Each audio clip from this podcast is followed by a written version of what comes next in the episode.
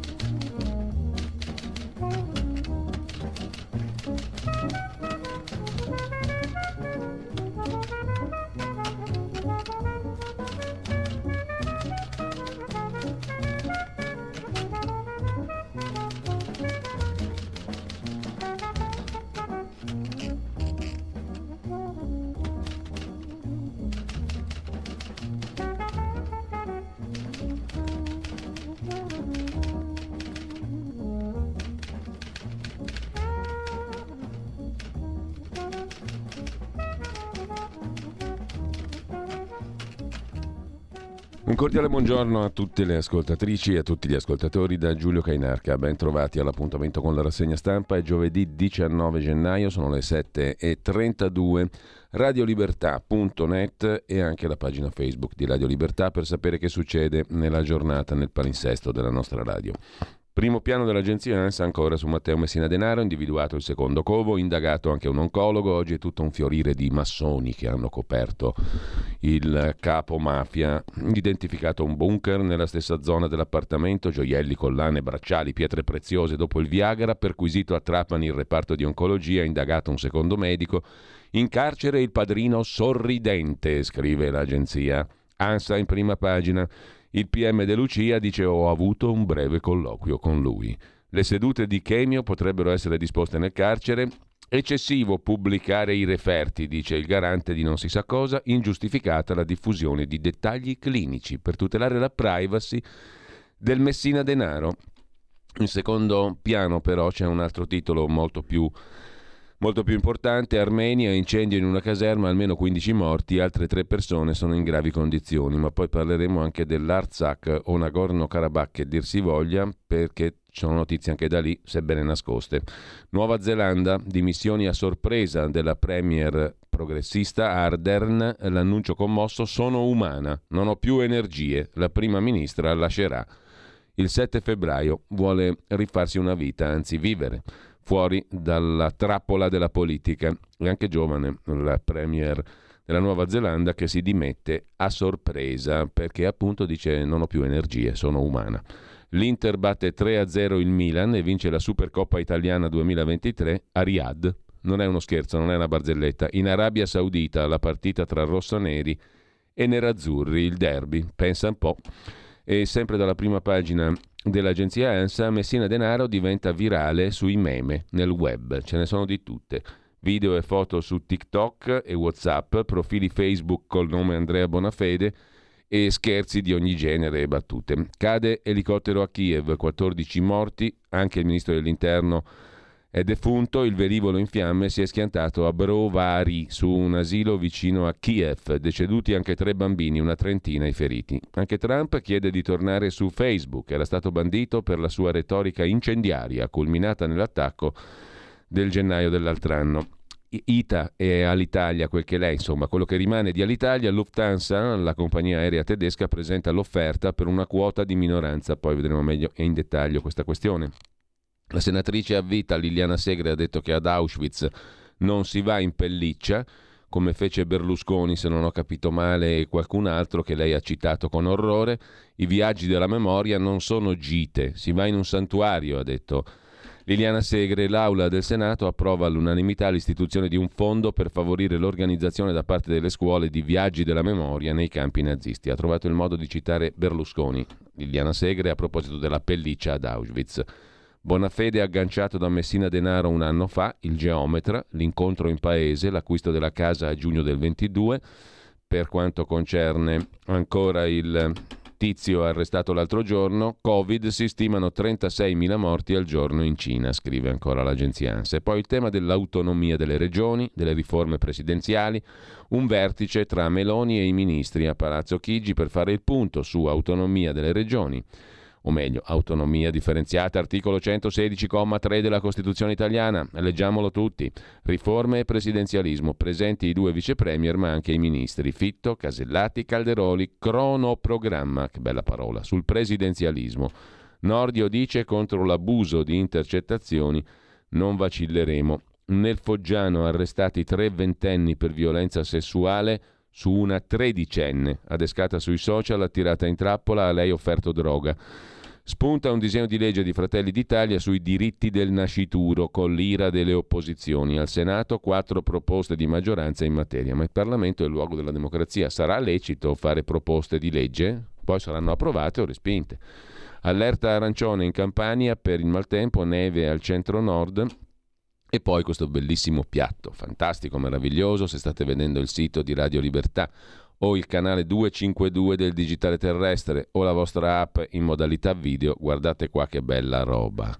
Questo è un meraviglioso piatto di larve di verme come cibo, via libera della Commissione dell'Unione Europea. Le larve potranno essere commercializzate nell'Unione Europea come nuovo alimento dal 26 di gennaio. A Bologna le imprese vincenti invece della Banca Intesa San Paolo, questo è un marchettone di prima, di prima pagina sull'agenzia ANSA. A Roma i soliti cinghiali, a Villa Panfili, narcotizzati e portati in strutture apposite. Poi il Qatargate, la commercialista della famiglia Panzeri, dopo lo sgub del quotidiano La Verità, è finita ai domiciliari, ma lo vediamo Meglio tra poco. Mm, intanto, a proposito di tra poco, andiamo subito a vedere le prime pagine dei quotidiani di oggi. La nostra ineguagliabile edicola ci presenta per primo il quotidiano di ispirazione cattolica Avvenire. Si cerca e si trova, è il titolo molto intrigante che apre la prima pagina del quotidiano diretto da Marco Tarquinio. Caccia ai fiancheggiatori di Messina Denaro, indagato anche l'oncologo di Trapani, è massone pure lui ovviamente,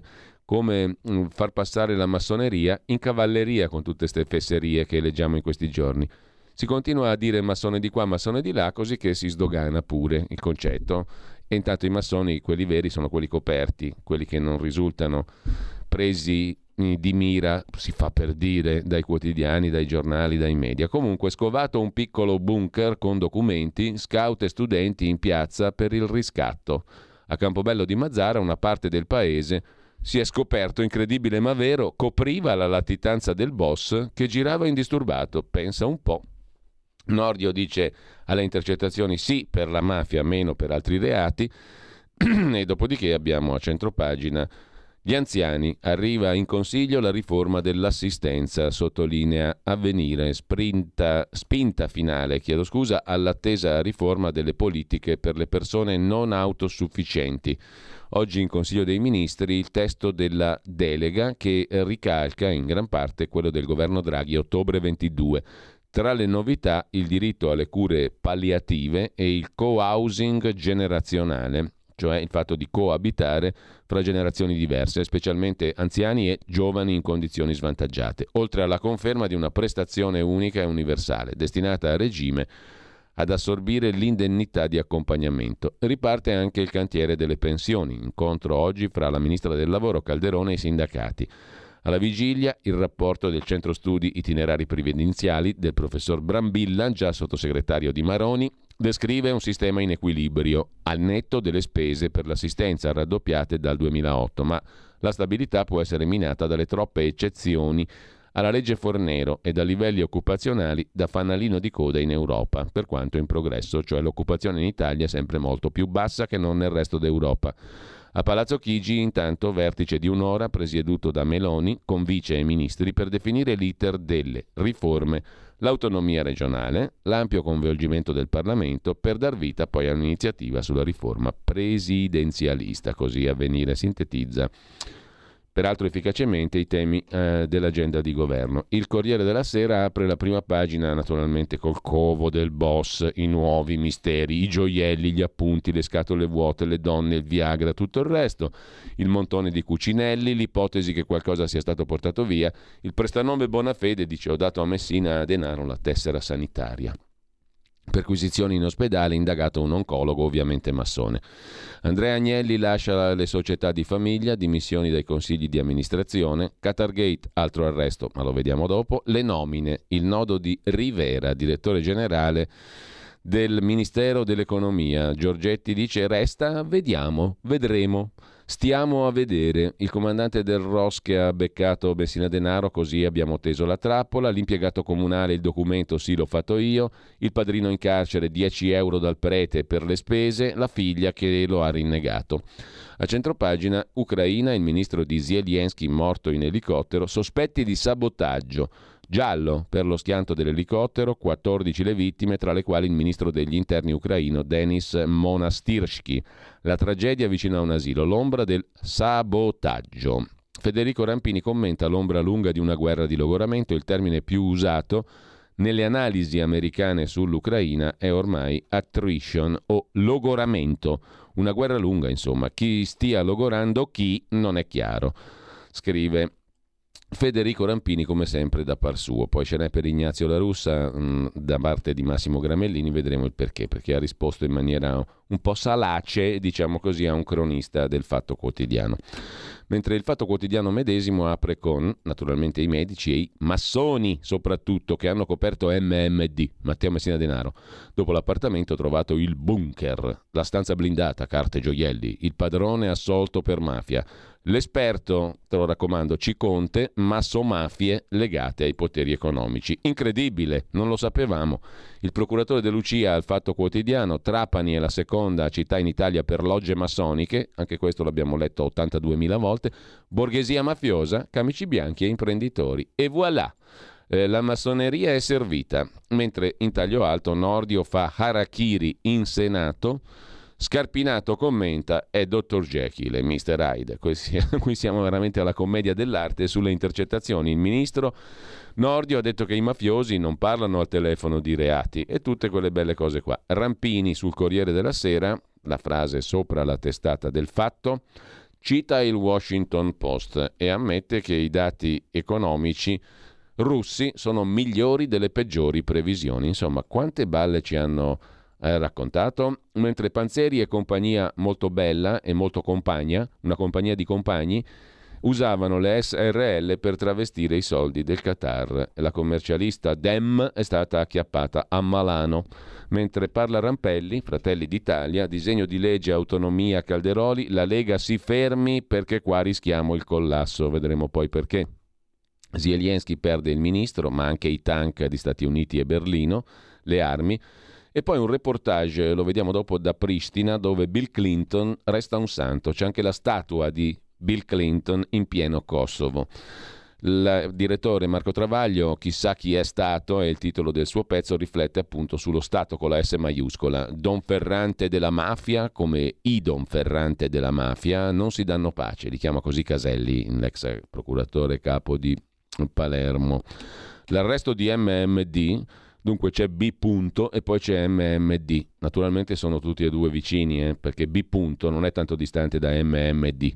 MMD, Matteo Messina Denaro, è la smentita più plateale, l'arresto di costui, di tutte le loro fandonie, dei Don Ferrante della mafia. Dicevano che le intercettazioni non servono, decisive. Dicevano che la mafia è finita, invece si scoprono centinaia di complici del boss nei salotti buoni della politica e degli affari. Dicevano che nel 92-94 non ci fu trattativa Stato-mafia e ora non trovano le parole per spiegare un boss che latita 30 anni sotto casa. Si appigliano disperatamente alle scusazio non petita del governo, niente trattative, come se chi le fa venisse a raccontarlo a noi o a loro. Comunque questo è interessante perché la trattativa c'è a prescindere. Figurati se vengono a raccontarcela a noi. Quindi, anche se noi non la vediamo, c'è. È come la nebbia di Totò e Peppino che arrivano a Milano, tutti bardati, e Peppino dice: Ma dov'è sta nebbia? Eh, ma la nebbia non si vede, gli dice lui, c'è sempre perché non non si vede. Così, così la trattativa Stato-mafia. Anche se non la vedi, c'è. come se chi le fa venisse a raccontarle le trattative a noi o a loro. Comunque tutto il resto è facilmente intuibile, quindi andiamo a vedere anche la prima pagina del giornale che per il momento è ancora di Berlusconi in attesa mm, che arrivi il nuovo proprietario, che voi tutti sapete chi è, che non è piaciuto, dice Dagospia a Urbanetto Cairo, l'editore del Corriere della Sera della Sette, che gli ha pubblicato un articolo al vetriolo l'altro giorno contro di lui. In ogni caso staremo a vedere. Riciclaggio rosso, Qatar Gate a Milano è il titolo d'apertura del giornale, che fu fondato da Indro Montanelli nel 1974 per fare un po' di storia del giornalismo. Finisce in manette la commercialista di Panzeri. Era lei che faceva transitare tutto il denaro, incredibilmente, eh, perché di solito uno va dal salumiere per far transitare il denaro, non dal commercialista. Panzeri si dice pronto a collaborare con gli inquirenti in Belgio sul Qatar Gate. La sensazione che ormai la diga sia rotta viene confermata, scrive il giornale, da quanto accade a Milano. La commercialista Monica Rossana Bellini, anche lei PD, che per anni ha gestito gli affari occulti di Panzeri, viene arrestata su richiesta di Bruxelles, portata a San Vittore, interrogata e subito mandata ai domiciliari. E sempre dal giornale in taglio alto i documenti nel secondo covo, ma non c'è il papello di Rina, non c'è l'archivio di Rina che avrebbe garantito a MMD tante, diciamo così, coperture, tanti poteri di ricatto, eccetera. Ci sono soldi, pietre preziose, c'è il Viagra, naturalmente, il bu- c'è di tutto, ma non c'è il papellotto di Rina, cioè l'archivio di Totò Rina, il bunker dei segreti. Messina Denaro parla col giudice De Lucia, secondo i periti non collaborerà. E anche sul giornale Stefano Zurlo, sempre da par suo, se ne occupa, è la rete massonica che c'è dietro la latitanza di MMD. Il medico che lo curerà dice non penso a chi ho davanti perché Ippocrate vive in me. Sempre dalla prima pagina del giornale CSM, incognita numeri in aula, il PD contro il garantista Nordio e poi a Milano, prove nascoste, il pubblico ministero De Pasquale va a processo, questo lo vediamo dopo. Sull'autonomia Meloni molto prudente, braccio di ferro sul Ministero del Tesoro col direttore generale Rivera Mazzola, ha scherzato così il simpatico ministro dell'economia Giancarlo Giorgetti, Rivera Mazzola, chissà se Rivera resterà. Rivera è il cognome dell'attuale direttore generale del Ministero del Tesoro. Eh, abbiamo visto il giornale, andiamo a vedere come un solo uomo, anche se siamo in due, saluto e ringrazio Federico Borsari in regia, il giorno, Nazione e Resto del Carlino. Um, nel secondo covo, il tesoro del boss e poi Carissima Milano. È una storia che va molto forte, questa qui, quella di Giuseppina Giuliano, 29 anni, bidella, napoletana ha detto che le conviene ogni giorno di più fare il treno Napoli-Milano che pagare l'affitto. Alle 5 prende il treno da Napoli, arriva a Milano, fa la bidella, torna a casa alle 11 di sera.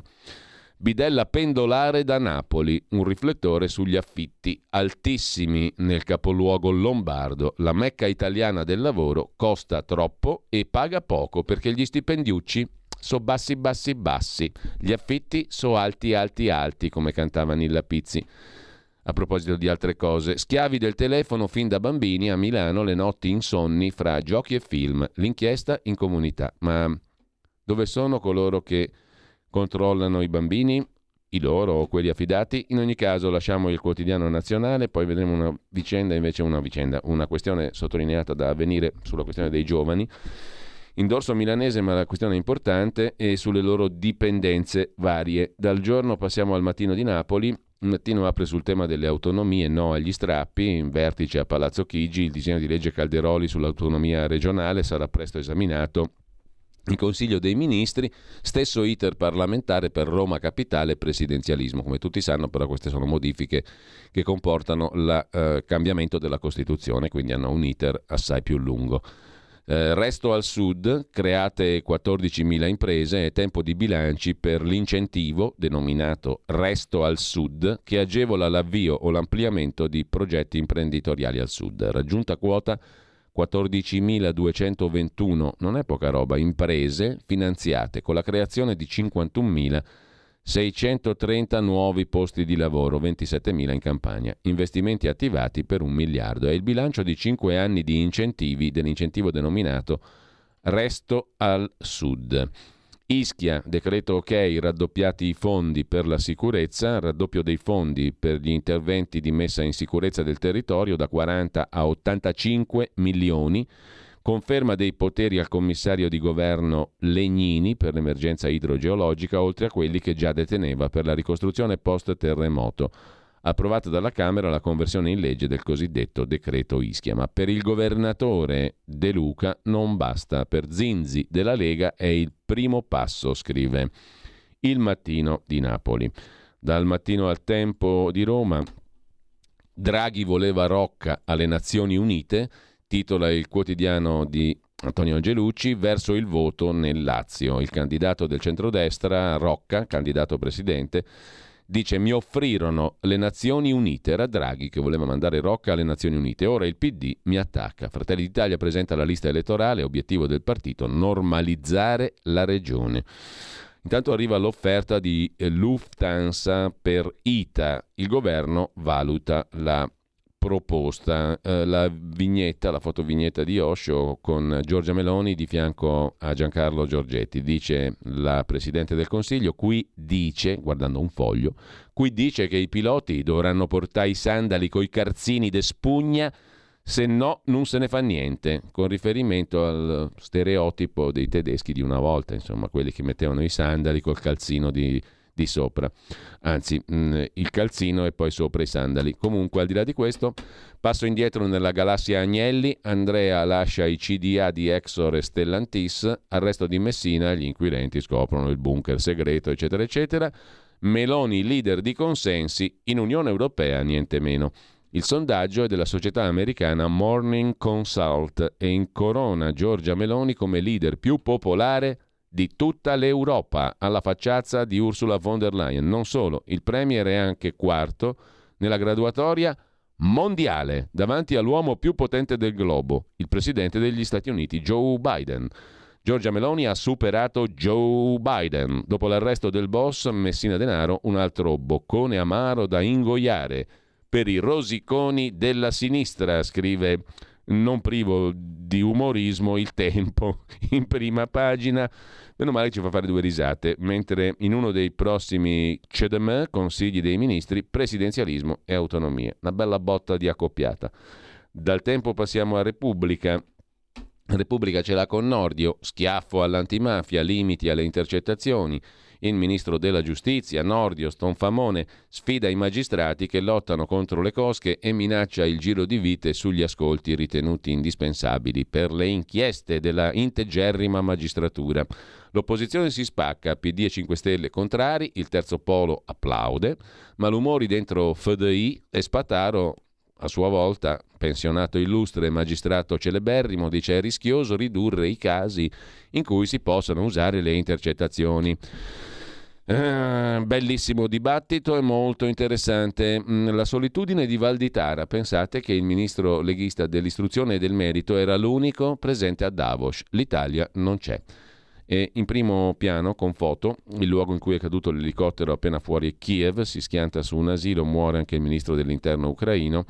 Per la pagina di cultura, ghetto di Varsavia, trovate in soffitta alcune foto inedite. Del ghetto di Varsavia finora abbiamo visto solo le foto scattate dai tedeschi, sono state trovate altre foto inedite. Mentre lasciamo Repubblica, andiamo a vedere la prima pagina della consorella Agnelli Elkan, la stampa di Torino in primo piano Messina Denaro che dice io non mi pento nel carcere dell'Aquila le prime cure chissà perché in Italia al terzo giorno stai già a ridere di ste robe qua boh, anche al primo è a dire la verità ma comunque il caso di La Russa, un molto incazzato Andrea Malaguti lo commenta. Se questo è un presidente, l'elegante ventunesimo presidente del Senato della Repubblica Ignazio Benito La Russa ha liquidato un audace giornalista del Fatto Quotidiano che gli domandava a quale titolo partecipasse alla campagna elettorale lombarda di Fratelli d'Italia con l'immortale replica l'ascoltiamo dopo in diretta. Suspense. Intanto, Concita De, Gre- Concita De, Gregorio, attenzione, finalmente ci rifacciamo la bocca e le orecchie, nel senso che ehm, la bocca perché pronunciamo l'articolo, le orecchie perché lo ascoltiamo ed è musica. Abbandono i social, quel sabba infernale che uccide il pensiero. Concita abbandona i social e la cosa è interessante. Non mi preoccuperò, virgola, nello scrivere queste righe, virgola, delle reazioni che scatenerà sui social domattina. Chi? Cosa? Qual è il soggetto della frase? Trovate il soggetto e siamo al primo punto. Allora, non mi preoccuperò, virgola, nello scrivere queste righe, virgola, delle reazioni che scatenerà sui social domattina. Chi è il soggetto, la terza persona singolare? Federico, dammi una mano. Chi è il soggetto di questa frase? Non mi preoccuperò delle reazioni che scatenerà sui social domattina. Punto. Punto, punto e virgola. Punto. Punto e un punto e virgola. Troppa roba. Salutare lascia fare. Che dica che noi siamo provinciali, siamo tirati. Salutandovi indistintamente. Esatto, Federico, esatto, ho capito tutto adesso, ce la posso fare, scrive Concita De Gregorio, devo solo pensare alla vita di prima. Punto. Me lo ricordo, virgola, quando la libertà di dire non era mai in nessun momento attraversata dal pensiero. Due punti. Pensa che giornata mi aspetta domani. Punto. Era meglio, virgola, senza un filo di dubbio. Era sano lavorare senza la preoccupazione preventiva del sabba infernale che comunque, virgola, anche se ti sforzi di ignorarlo, virgola, non ignora te. Due punti.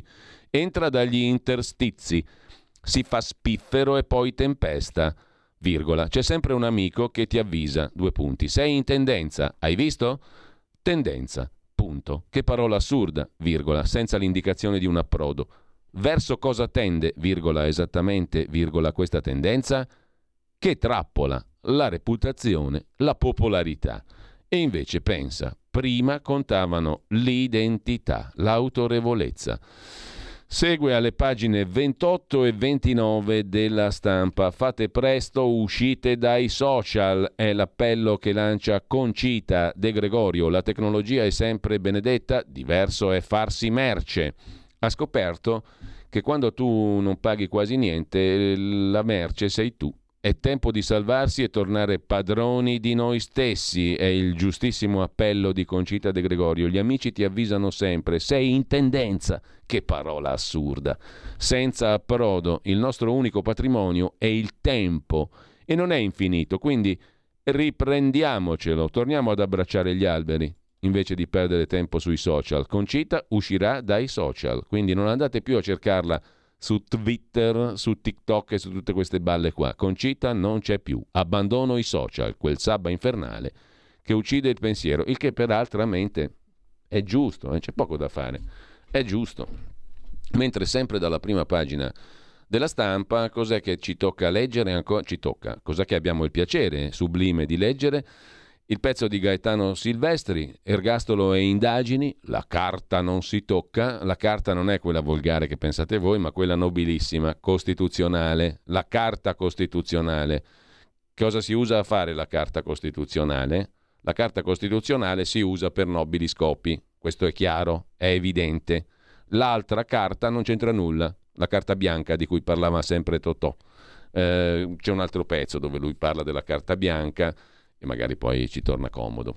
Intanto, sempre dalla prima pagina della stampa, Don Ciotti, la latitanza è stata favorita dalla politica, naturalmente di MMD, e poi, eh, così racconto la ferocia di Usiccu agli studenti, la scrittrice sicula Stefania Auci.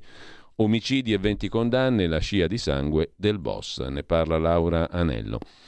15 minuti invece Gabriele Romagnoli si occupa di questione molto drammatica, la vita in 15 minuti. È il tempo concesso in Iran agli imputati per evitare il patibolo. È un paese orribile l'Iran. Potete girarla come vi pare, ma è una cosa orripilante. 15 minuti è il tempo concesso in extremis a un imputato che rischia la condanna a morte davanti a una corte di cosiddetta giustizia in Iran. Pagina 19 della stampa, qui Gabriele Romagnoli affronta un tema veramente drammatico e c'è poco da, c'è poco da ironizzare. Questo qui è un, un, un, solo, solo, vedere la foto di un ragazzo di 20 anni che ha 15 minuti di tempo per difendersi, per provare a salvarsi, tanto sei spacciato comunque, fa venire la pelle d'oca. È il tempo concesso, 15 minuti, per provare a salvarsi, ma nei tribunali di Teheran la sentenza è già scritta, così è stato impiccato Mohammed Mehdi Karami. È questa la foto del ragazzo, è sua la foto, questa foto qua, che dichiara la sua innocenza alla corte, è stato giustiziato il 7 gennaio, 22 anni, ex campione di karate. E, e mm, lasciamo la prima pagina della stampa, adesso senza, senza minimamente mh, mm, far riferimento ad altre cose del tipo, sembrano tutte stupidaggini le altre rispetto a questo, il buongiorno di Mattia Feltri, peggio per lei, che si rifà invece a una questione, quella relativa al ergastolo cosiddetto ostativo, che non è il carcere duro, perché il carcere duro si riferisce alle condizioni carcerarie dure, appunto in cui mh, i mafiosi eh, e i più pericolosi vengono tenuti. Il, l'ergastolo ostativo è quello che invece ti impedisce di accedere ai benefici ai quali accedono anche gli ergastolani. Ricordo quando ero bambino e, scrive Mattia Feltri, nell'acqua della pianura padana c'era in eccesso non so più quale sostanza nociva. Si cambiò legge, si innalzarono i limiti di tolleranza, la stessa acqua era diventata potabile. Non so se il ministro dell'Interno, Piantedosi, si sia ispirato a quel estroso legislatore quando progetta di cambiare la Costituzione per reintrodurre l'ergastolo ostativo nelle stesse forme che erano state dichiarate incostituzionali. L'ergastolo si dice ostativo quando annulla anche la speranza di poter uscire un giorno per quanto lontano e in Italia lo si applicava a chiunque rifiutasse di collaborare con la giustizia, magari per evitare che gli ammazzassero i parenti. La Corte Costituzionale ha spiegato che così eh, nega il principio del fine rieducativo della pena affermato nell'articolo 27 della Costituzione, sicché il governo Meloni è stato costretto a metter mano alla legge. Intendiamoci, sfuggire all'ergastolo ostativo in assenza di pentimento resta quasi impossibile. Ma perché non ci siano dubbi, l'idea è tornare alla vecchia formulazione. Ma come fare se la vecchia formulazione è incostituzionale? Facile, si cambia la Costituzione, così la vecchia formulazione per magia diventa costituzionale. E pazienza, se per farlo bisogna toccare un principio fondante, significherebbe decostituzionalizzare la Costituzione, è stato saggiamente detto. Una volta Gabriele D'Annunzio disse che se il destino è contro di noi, peggio per lui. Più modestamente per Piantedosi, se la Costituzione è contro di noi, Peggio per lei, scrive Mattia Feltri in prima pagina sulla stampa. E andiamo a vedere adesso la prima pagina della verità. Apertura dedicata all'arresto della ragioniera di Panzeri dopo i nostri scoop sulle sue società. In manette Bellini legata al PD.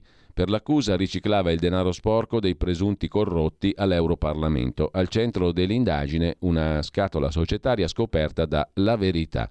Maneggi fino a Santo Stefano scorso, dicono gli inquirenti. Intanto, oltre ad Avigo, nuovi indagati al CSM sul caso Amara, una congiura di palazzo, scrive la verità in primissimo piano, in prima pagina a proposito di quanto sta accadendo. Al Tribunale di Milano se ne occupa Alessandro Darold. Rinviati a giudizio i pubblici ministeri di Eni Nigeria un'inchiesta flop, rischiano di pagare indennizi milionari.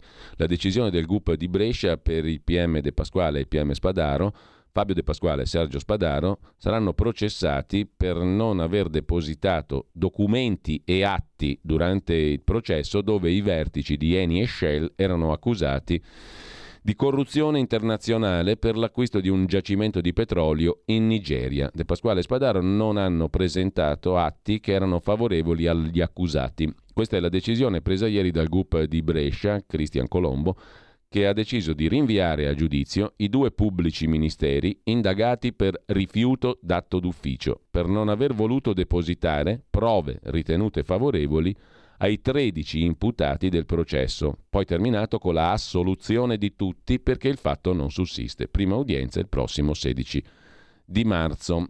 E il GUP di Roma ha parlato di congiura di palazzo mettendo nei guai due consiglieri del Consiglio Superiore della Magistratura, racconta ancora sulla verità a proposito di giustizia italiana a pezzi Giacomo Amadori. Cascini e Marra sono i magistrati accusati dal magistrato romano GUP di Roma di aver ricevuto i verbali del famoso avvocato Amara sulla famosa loggia Ungheria coperti da segreto e di non aver denunciato l'illecita diffusione dei verbali da parte di Davigo, collega al CSM. Il nuovo filone emerge dalle motivazioni della sentenza con la quale è stata assolta l'ex segretaria di Davigo, la signora Contrafatto. Il giudice per l'udienza preliminare ha detto che esce dalle deposizioni un'immagine preoccupante e assai allarmante del Consiglio Superiore della Magistratura. I verbali di Piero Amara, avvocato che ha avuto a che fare anche lui con Leni, sulla loggia Ungheria, continuano, a distanza di tre anni, a mietere vittime, dopo che nella primavera del 2020 erano stati diffusi dal PM di Milano Storari e dal consigliere del CSM Pier Camillo Davigo. Questa volta a finire nei guai due illustri consiglieri in uscita dal CSM, per il quale si sta votando in questi giorni, Giuseppe Cascini e Giuseppe Marra, accusati di avere ricevuto quegli atti, coperti da segreto, e di non aver denunciato l'illecita diffusione. Mentre si vota oggi per il decimo membro del CSM, Meloni sogna una donna vice. Verrà scelto l'ultimo componente laico del parlamentino dei magistrati. Fratelli d'Italia insiste su Giuffre, scrive il quotidiano La Verità.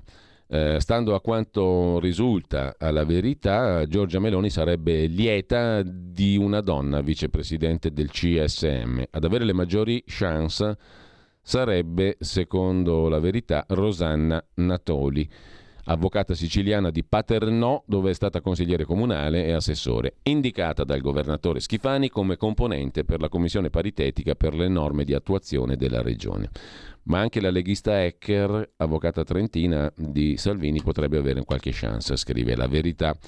Si domanda il direttore Maurizio Belpietro quando è che finiranno di fare le vittime, i socialisti in fuga dalla Qatar Gate. Il PD fa la vittima invece di iniziare le pulizie.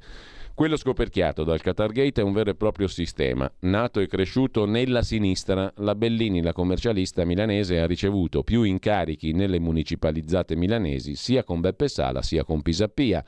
Ma il PD minimizza, come i giornaloni, e parla di caso isolato. Dell'inchiesta in Italia si occupa De Pasquale, rinviato a giudizio per il caso Eni Nigeria.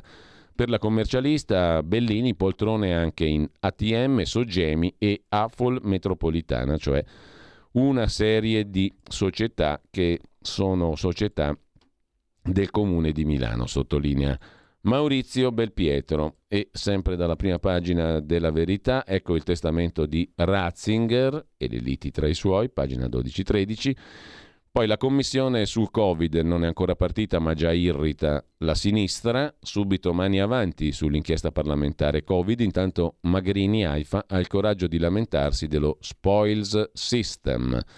Il governo alla prova dello spazio si ritrova tra i piedi cingolani, scrive Claudio Antonelli. Nonostante le carenze e i fallimenti, il settore aerospazio attende il vero cambio di passo dopo l'insediamento del governo Meloni mm, e in primo piano ancora sulla verità Francesco Bonazzi dopo la Juve, Exor e le auto Agnelli via da tutto. Dopo aver lasciato la presidenza della Juventus Andrea Agnelli si dimette anche dai consigli di amministrazione di Exor e Stellantis. Una mossa presentata come concordata col cugino John Elkan che in realtà dovrebbe servire a riparare la famiglia dalle nubi che si addensano sulla vicenda giudiziaria che riguarda la Juventus Forza Italia invece corregge il ministro Picchetto e si butta contro la follia dell'Unione Europea sull'adeguamento energetico delle case, scrive. Giorgio Gandola in prima pagina sulla verità di stamani. Il tema è quello del ministro Picchetto che appoggiò la mazzata contro le case italiane. Berlusconi lo bacchetta, la casa è sacra e Forza Italia corregge il ministro. Da segnalare poi, a pagina 6, l'intervista di Francesco Borgonovo a Gianluca Savoini. intervistato anche da Pietro Senaldi su Libero, fu suo collega al quotidiano La Padania. Al Metropol ci fu un complotto antilega. Per la prima volta parla il protagonista del falso scandalo russo. Non è chiaro chi mi abbia intercettato in quell'hotel di Mosca. Soldi e petrolio, ma che ero lì a dormire e a fare colazione. Ci fu una macchinazione mediatica, invece i giudici sono stati corretti, dice alla fine della fiera eh, Gianluca Savoini, intervistato dal vice direttore della Verità Borgonovo. Aprendo bocca pubblicamente per la prima volta dopo tre anni e mezzo, Gianluca Savoini delinea i contorni del complotto. Già nel 2016 in Russia, racconta Savoini, venne da me un esponente di Russia Unita e mi disse di aver ricevuto una telefonata da un giornalista inglese o americano. Mi spiegò che quello gli aveva offerto dei soldi per dichiarare che la Lega era finanziata da Mosca. Questo era il clima già allora. Si voleva a tutti i costi dimostrare che i partiti sovranisti europei fossero tutti a libro paga dei russi. Addirittura un esponente di Russia Unita appunto racconta a Savoini nel 2016 che un giornalista inglese o americano um, gli aveva offerto dei soldi per dichiarare che la Lega era finanziata da Mosca. Intanto lei incassa l'archiviazione dell'inchiesta sul Metropol. Reazioni a caldo? domanda Borgonomo, risponde Gianluca Savoini. Io me l'aspettavo perché tutta questa macchinazione mediatica, e sottolineo mediatica, non giudiziaria, contro di me e contro Salvini, era basata su intercettazioni illecite, su un'azione di spionaggio compiuta da spie travestite da giornalisti o giornalisti travestiti da spie. Chi sarebbero? Quelli dell'Espresso? No non sono quelli dell'Espresso, dice Savoini, anzi direi che loro, poverini, non hanno raggiunto alcun obiettivo. L'inchiesta fatta da loro era finita nel dimenticatoio. Sono dovuti arrivare i fratelli maggiori, gli anglo-americani, attraverso BuzzFeed, lo stesso sito del mainstream globalista che ha cercato di montare il Russia Gate contro Donald Trump. Ed è finito in nulla anche lì. Tutta una macchinazione, dice Savoini. Hanno creato una macchinazione mediatica a cui poi è seguita doverosamente un'inchiesta. Sono stato dipinto come un faccendiere delinquente ladro. Questa gentaglia, che si è permessa di parlare così nei miei confronti, senza nemmeno conoscermi, dovrà risponderne nelle sedi opportune. Vedremo con gli avvocati. Sono stato dipinto come un mostro. Ho fatto invece tutta la mia vita cose lecite. Ho sempre seguito le mie idee e non le rinnegherò mai. Tanto per chiarire, sono contrario alle sanzioni alla Russia anche adesso e non giudico la Russia il male assoluto. Intanto però, interviene Borgonovo, su vari quotidiani escono articoli il cui senso è questo. Dal punto di vista giudiziario il caso è archiviato, ma sul piano politico ci sono ombre. La trattativa al Metropol, seppur non andata a buon fine, c'è stata per portare il quattrinone russo alla Lega. Tutte bugie, risponde Savoini, tutte cose ricostruite dai media su intercettazioni che significano poco o nulla se vengono estrapolate dai contesti. I miei incontri sempre alla luce del sole. Ero presidente di Lombardia Russia, l'associazione. Su Facebook pubblicavo tutto. Al mio socio fondatore Gian Matteo Ferrari, persona di fiducia che ringrazio per il supporto in questi anni, dicevo sempre di pubblicare tutto dovunque io andassi, anche perché già immaginavo che andare in Russia dal 2014 in avanti, quando era cominciata la vergogna delle sanzioni, avrebbe comportato avere gli occhi addosso. Ma allora cos'è successo nell'albergo Metropol? Stavate trattando per il petrolio? Ma quale petrolio? risponde Savoini. Da oggi il Metropol torna a essere quel che è sempre stato un albergo di Mosca. Insisto, continua Borgonovo, lei era lì il 17 ottobre del 18 per un convegno di Confindustria Russia. Guardi, io a distanza di anni nemmeno ricordo i dettagli. Le dico questo, l'unica volta che sono andato al Metropol era per eh, dormire, racconta Savoini. Sì, c'era una conferenza organizzata da, una confin- da Confindustria russa, Russia, dunque non da oligarchi. Io ero stato invitato in quanto coordinavo questi incontri per conto di Salvini, preciso, Salvini, segretario della Lega, non ministro. Non c'era nulla di illegale o di illecito. Detto questo, ho dormito al Metropol, l'albergo che mi avevano prenotato gli organizzatori del convegno. Era la prima volta che dormivo al Metropol in vita mia, di solito alloggiavo altrove, pagavo tutto io, viaggi, alberghi e tutto. Si trovava lì dunque Savoini per il convegno. Dopo sono, mi sono trovato lì a far colazione perché era l'albergo in cui alloggiavo e la questione finisce qui. È inutile parlare di un caso Metropol basato su un'intercettazione illegale. un bravo giornalista in tv, uno dei pochi, ha posto pubblicamente una domanda, ma chi l'ha fatta questa intercettazione? E a tutt'oggi, dice Savoini, io non lo so. I grandi giornalisti non se lo sono mai chiesti. Mi seguivano, facevano delle foto a un tavolino di un bar fuori da un teatro, solo perché c'era Dugin che stava parlando con me di una mostra sull'Eurasia. Insomma, io venivo pedinato. Ma è normale? Fu l'avvocato Meranda lì, il massone, a registrare la famigerata conversazione. Non so chi sia stato, chi l'ha fatto, perché, è stato pagato per farlo, chi è il mandante. Rispondendo a queste domande si capirebbero molte cose. Io non ho nessuna idea, davvero.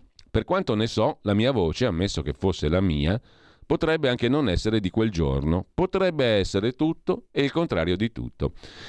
I media continueranno a chiedermi conto della trattativa, non mi interessa, risponde Savoini, non c'è niente da dire, perché quella è una conversazione che non so nemmeno se ho fatto lì al Metropol, capisce?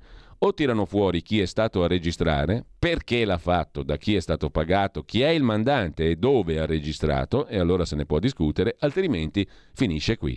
L'unica cosa che so è che io non ho mai cercato di fare cose illecite, non ho mai preso un centesimo né da aziende italiane né da aziende russe della trattativa al Metropol che non c'era. Salvini cosa sapeva? Non sapeva nulla perché non c'era niente da sapere. Ripeto, continua Savoini, non c'è stato nulla di illegale, nessun soldo preso o mandato. Questo è chiaro, di soldi non ce ne sono. Di cosa stiamo parlando? Siamo fermi alle chiacchiere, ma è colpa dei media, non della magistratura. I magistrati si sono comportati correttamente ed essendo persone serie hanno chiesto l'archiviazione. A differenza dei giornalisti che continuano ancora con queste buffonate, mentre dovrebbero guardare in casa dei loro padroni editoriali che sostengono quelli che ricevono le valigette di denaro. Da me sono venuti a perquisire, non hanno trovato un rublo.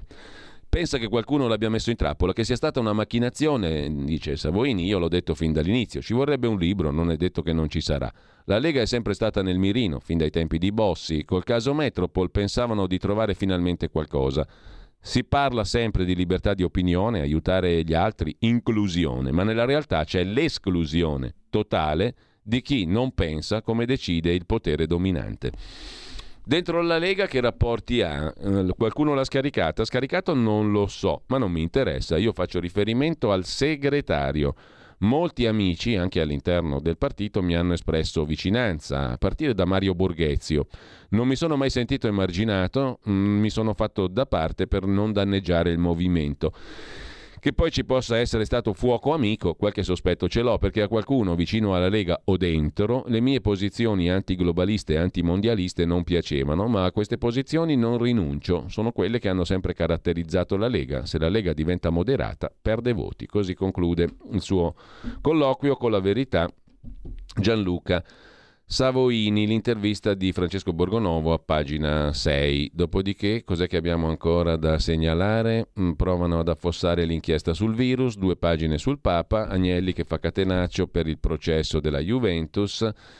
E andiamo a vedere la prima pagina di Libero, il quotidiano di Alessandro Sallusti, diretto da Alessandro Sallusti, che è anche in pag- che in prima pagina si occupa anch'esso, come il giornale, dell'arresto della contabile del PD, la commercialista milanese accusata di gestire le mazzette del compagno Panzeri. È stata una donna di fiducia, di speranza, sala, pisapia, ricorda il quotidiano Libero. Scandalo europeo, amici italiani. I compagni Tremano arrestata la dottoressa Monica Rossana Bellini, commercialista, gestiva i soldi di Panzeri, ripuliva, secondo gli inquirenti, i soldi delle mazzette legate al Qatar. Ha ricevuto parecchi incarichi dal sindaco di Milano Sala. È stata appoggiata dal ministro Speranza. Lo scandalo si allarga, scrive Alessandro Gonzato in prima pagina su Libero.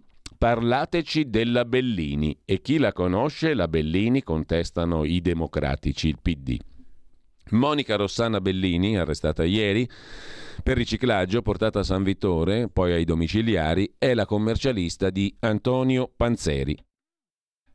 Ed è transitata, scrive Libero, da una sfilza di aziende partecipate dal comune di Milano, in diverse c'è ancora nominata a ripetizione nei consigli di amministrazione prima dal sindaco Pisapia, poi dal successore Beppe Sala. simboli del centro-sinistra metropolitano. All'inizio, in realtà, una decina di giorni dopo lo scoppio del Qatar Gate, Panzeri, che poi è passato in articolo 1, il segretario del all'inizio in realtà dopo, dieci giorni dopo lo scoppio del Qatar Gate, il segretario del PD, Letta, aveva rivendicato l'integrità morale del partito, la superiorità morale, eccetera, eccetera. Nessuno aveva mai avuto a che fare con Panzeri, stando alle dichiarazioni, il quale Panzeri però pure tra PD, PS, PDS, eccetera, vanta una militanza PCPDS bla bla bla trentennale. Nessuno ora ha mai conosciuto la Bellini, che poco prima delle elezioni dello scorso 25 settembre è stata indicata nel collegio sindacale dell'azienda sociosanitaria di Pavia dal Ministero della Salute, presieduto da Roberto Speranza, di articolo 1 lo stesso partito di Panzeri.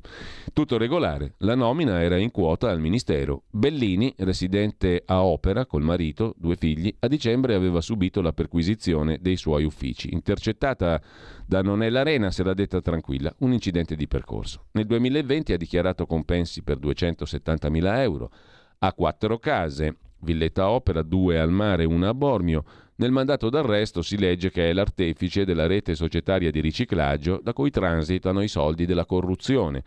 Il primo a puntare il dito contro di lei Francesco Giorgi, assistente di Panzeri, passato poi con l'eurodeputato PD Cozzolino, per il quale il Parlamento europeo ha avviato l'iter per rimuovere l'immunità.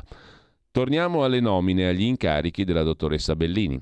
È socia amministratrice di Equality Consulting, fondata col padre e il fratello minore del Giorgi la società, oggi in liquidazione, nel 2019 ha fatturato 240.000 euro. Si sarebbe occupata di sviluppare reti tra organizzazioni non governative, organizzazioni imprenditoriali, controparti nei paesi terzi per facilitare il dialogo e le opportunità che consentono legami economici e culturali all'interno dell'Unione Europea e nei suoi Stati membri. Giorgi ha dichiarato che in questa società e tramite una società inglese operava anche la figlia del Panzeri, Silvia, l'avvocato, che preparava le carte. Dal 1994 al 2005 la commercialista arrestata ieri è stata anche assessore al bilancio nel comune milanese di Pieve Emanuele con il PDS. Il 17 aprile del 2014 Pisapia ha nominato Bellini nel consulente di Sogemi, il colosso che gestisce l'ortomercato di Milano. E ancora, il 30 luglio 2014 il centro-sinistra l'ha fatta eleggere nell'Aler di Milano, azienda di edilizia residenziale. Il 15 maggio del 18 Beppe Sala l'ha nominata in AFOL metropolitana, un'altra partecipata. Il 19 aprile del 19, grazie al PD, è diventata sindaco supplente nell'ATM, l'azienda dei trasporti di Milano. Fa parte dell'azienda sociale Sud-Est Milano è entrata nella fondazione Morimundo e in due istituti ospedalieri. Sempre in quota PD, si è insediata nell'ANCI, Associazione dei Comuni Lombardia. Il 6 agosto del 20 il sindaco Sala l'ha nominata anche revisore dei conti di Milano Sport, la società del comune che gestisce le piscine e altro. Bellini inoltre è nel collegio dei sindaci di FIDAS, Fondo Integrativo di Assistenza Sociale, in cui confluiscono i lavoratori dell'AMSA, l'azienda dei raccolta dei rifiuti del comune milanese. Ah, madonna, ma quante robe fa questa qua? È peggio di Mastro Pasqua, ve lo ricordate, il presidente dell'Inps che aveva 18 consigli di amministrazione. Dal 2016 nei bandi pubblici il nome della Bellini è ricorrente, anche in quello di Melegnano Energia Ambiente, sindaco PD. Il centrodestra ha chiesto le dimissioni della commercialista. Una commercialista ammanicatissima a Milano e dintorni e nominatissima in quasi tutte le società pubbliche milanesi. Arrestata la contabile del PD, accusata di gestire le mazzette, donna di fiducia di Speranza, Sala, Pisapia, sintetizza libero in prima pagina. Poi c'è l'ira del governo, basta sminuire gli eroi dello Stato, dopo l'arresto di Matteo Messina Denaro, se ne occupa Francesco Storace su Libero. Giorgia Premier più amato d'Europa, il sondaggio che abbiamo già visto, e a processo il magistrato Rosso che perseguiva Berlusconi, il pubblico ministero De Pasquale finito nei guai per il caso Nigeria. In prima pagina Savoini, intervistato dal collega Pietro Senaldi, lavoravano insieme anche alla Padania, appunto, tanti anni fa, il quotidiano della Lega, Lega e Rubli, indagate chi ci infanga. È il riassunto in prima pagina. L'intervista è a pagina 4. E inizia così, dottor Savoini, mi congratulo, ancora a piede libero, al che Savoini risponde ridendo, sarà che non funziona la giustizia oppure che non funzionano i cronisti di giudiziaria, perché io dei magistrati non posso lamentarmi. Mi hanno archiviato e si sono sempre comportati correttamente con me. Non ho patito restrizioni né spiacevoli inconvenienti. Sono rimasto sotto scacco tre anni e mezzo, più che io. Sono rimasti sotto scacco la Lega e Matteo Salvini per una montatura mediatica che non aveva risvolto penale. Il bersaglio vero non ero certo io. Hanno tentato di fermare Matteo e in parte ci sono riusciti, come tentarono per vent'anni di fermare Berlusconi, più recentemente Meloni con quella buffonata delle accuse di fascismo e soldi a Carlo Fidanza, l'uomo di Meloni a Milano. Non faccio la vittima, punto l'indice, l'inchiesta contro di me, dice Savoini, a libero è una macchinazione del sistema mediatico politico globalista che ha creato e tenuto in piedi per anni sta robaccia basata su intercettazioni illecite prive di valore. Ora che ne sono uscito, la macchina del fango insiste per insozzare Salvini. Dicono che sapeva tutto, avrebbe dato l'assenso, ma ha preteso di rimanerne fuori. L'assenso a cosa però? Se non solo non ci sono stati reati, ma neanche fatti. Guardi, scriverò un libro, non per la vicenda Metropol che non esiste, lì non ho niente da spiegare. Scriverò un libro sul tentativo della sinistra di sgambettare il governo, visto che ai tempi Salvini era ministro dell'interno, attraverso accuse infondate. Gianluca Savoini ricorda Pietro Senaldi su Libero è stato per anni tramite dei rapporti tra Salvini e la politica grazie all'attività di Lombardia-Russia, l'associazione di cui è presidente. Ha seguito a lungo Bossi, prima della malattia del leader, è finito nei guai dopo la divulgazione dell'audio di una conversazione, ottobre del 18, nell'atrio dell'albergo Moscovita Metropol, tradizionalmente teatro di spionaggio e complotti. L'accusa, corruzione internazionale, era di aver tramato per spuntare una tangente da 65 milioni di euro da girare poi in parte alla Lega per le europee del 19 provenienti i soldi da una compravendita petrolifera mm, tra una società pubblica russa e una controllata dell'ENI, ma non ci fu mai nessuna compravendita, non si è trovato un rublo e tantomeno nelle casse della Lega e sull'audio, fonte dello scandalo, più misteri che certezze. Di conseguenza il fascicolo Savoini è archiviato. Per forza, commenta Savoini. Tutte le accuse tirate fuori dai cronisti dell'Espresso, sulle quali sono stati fatti pure due libri, valgono zero. Quanto al Metropol, ero stato invitato a Mosca con Salvini dalla Confindustria russa che aveva organizzato incontri con gli imprenditori italiani in un altro hotel. Mi aveva prenotato al Metropol per la notte, per questo ero lì, ci dormivo. Per la prima volta in vita mia non mi ha portato fortuna l'incontro con Vannucci, Miranda, eccetera. Io non mi riconosco in quell'audio, non me lo ricordo. Il Metropol è un porto di mare. Gli squali eh, sono i volenterosi killer mediatici italiani che hanno organizzato sta buffonata, gente di parte che da sempre ha il solo obiettivo di colpire il centrodestra. L'Espresso ha diffuso questo audio, nessuno se lo filava. L'hanno spedito ai loro amici del sito anglosassone BuzzFeed, in inglese significa mi nutro di pettegolezzi, i quali eh, l'hanno rilanciato, così che i cronisti italiani potessero tornare sulla loro notizia, sostenendo che fosse autorevole e vera perché ripresa all'estero. Ma lo devo spiegare a lei? È la solita compagnia di giro, la stampa al servizio del regime, che infanga chiunque si opponga democraticamente. La mia vicenda dimostra che in Occidente l'Italia non è alleata, ma serva. Salvini e Meloni hanno dovuto piegare la testa, ma mi lasci dire che sono dispiaciuto della deriva globalista della Lega. Lei quindi, chiede Senaldi, sarebbe vittima di un complotto internazionale. Il complotto non era solo internazionale, anche dentro la Lega c'è stato qualcuno che ha operato contro di me per colpire Salvini. Lei conosceva l'avvocato Miranda, quello che hanno dipinto come il massone, l'uomo che avrebbe consegnato l'audio.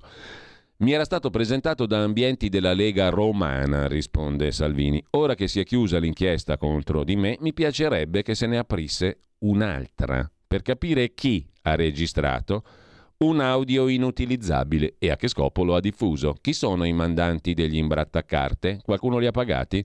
Cercate i soldi lì, perché io non ho mai preso un rublo. Lei che lavoro fa? Io sono in Lega dal 91, ho fatto tante cose per il partito, in particolare io ero il portavoce di Salvini, c'è un rapporto fiduciario tra noi, ora ho un incarico in Regione Lombardia. Le ha telefonato Salvini dopo l'archiviazione? Ci siamo scambiati sms e devo dire che non mi ha mai mollato. Non ho un secondo lavoro, non sono un faccendiere o un lobbista, come sono stato dipinto. Come presidente di Lombardia Russia mi attivo per aiutare le imprese italiane a fare affari con Mosca senza mai ricevere un soldo da loro né dai russi. Il mio pensiero è sempre stato pubblico, ero e sono contro le sanzioni alla Russia, mi davo da fare per limitare i danni che queste procurano ai nostri mercati, il tutto legittimamente e senza guadagnarci. Questo deve aver dato fastidio a qualcuno. La Russia ai tempi non era un nemico, le cito Ezra Pound, se un uomo non è disposto a combattere per le proprie idee, o non valgono a nulla le idee o non vale nulla lui. Resto convinto che l'Europa abbia sbagliato a chiudere la porta alla Russia per seguire solo gli Stati Uniti. Abbiamo bisogno di Mosca, il mio disegno geopolitico è sempre stato pubblico. Putin ha sbagliato a invadere l'Ucraina? C'è stato un errore di valutazione, risponde Savoini. Non si aspettava che l'America avesse già preparato la resistenza ucraina. Putin puntava solo al Donbass, dove c'è una guerra civile dal 2008 e gli ucraini hanno ucciso 14.000 persone, tra cui bambini. La storia non si racconta solo in un'unica versione. Mosca si fermerà se ci sarà una pace giusta. L'Europa avrebbe potuto fare da mediatore, ha preferito entrare in guerra. La pace conviene a tutti, perché nessuno dice la verità, ossia che questa crisi dipende solo dalla guerra e durerà finché durerà la guerra. In Occidente sta diminuendo la libertà di pensiero. Se non condividi le idee del pensiero dominante, ti schiacciano. Io non penso che se bombardi a tappeto Belgrado o Baghdad sei un cavaliere della libertà e se in guerra bombardi Kiev sei un criminale. Continuerò la mia vita di sempre con le mie idee. Mi auguro solo che questi grandi giornalisti che venivano a cercarmi perfino in spiaggia, arrivando a disturbare mia madre novantenne e trattandomi come un criminale mentre ho ruoli da trent'anni, si vergognino e mi lascino in pace per un po'. L'ho incontrato un mesetto o due fa, Savoini per caso, vicino a casa mia, qua a Milano. Uh, vediamo di portarcelo qua in radio, ci facciamo una bella chiacchierata perché la sua vicenda si presta a molte considerazioni, quindi cercheremo di avere con noi in diretta una mattina il buon Gianluca Savoini, che conosco da tanti anni, però conosco proprio di vista perché non siamo mai stati amici, ma lo conosco e lo vedo da tanti anni e l'ho visto per strada due mesi fa, giustamente. Abbiamo fatto una chiacchierata molto interessante, che non ha niente di privato, ma sarebbe interessantissima da rendere pubblica perché nella sua vicenda potremmo ragionare molto di politica e di informazione. Mm? Quindi lo dico pubblicamente, poi gli mando un messaggio e vediamo se Gianluca sarà con noi presto. Intanto abbiamo la pausetta qua delle 8.30. Stai ascoltando Radio Libertà. La tua voce libera, senza filtri né censura. La tua radio.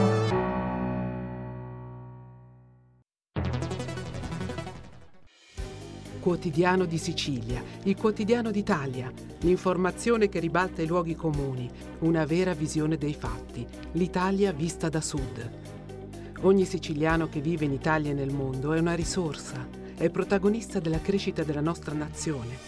Dai forza alla crescita della nostra isola, abbonandoti al QDS digitale più archivio a soli 99 euro annui. Quotidiano di Sicilia, il quotidiano d'Italia una scelta di valore. Stai ascoltando Radio Libertà, la tua voce libera, senza filtri né censure, la tua radio.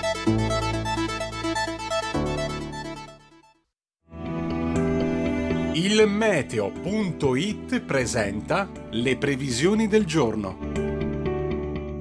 Vortice ciclonico Thor sul Mar Ligure, con precipitazioni su buona parte del paese anche nevose fino al piano, ulteriore calo termico. In mattinata il cielo tornerà a essere nuvoloso sulle regioni settentrionali, in particolare al nord-est, dove oltre alle piogge potrà scendere la neve fino in pianura.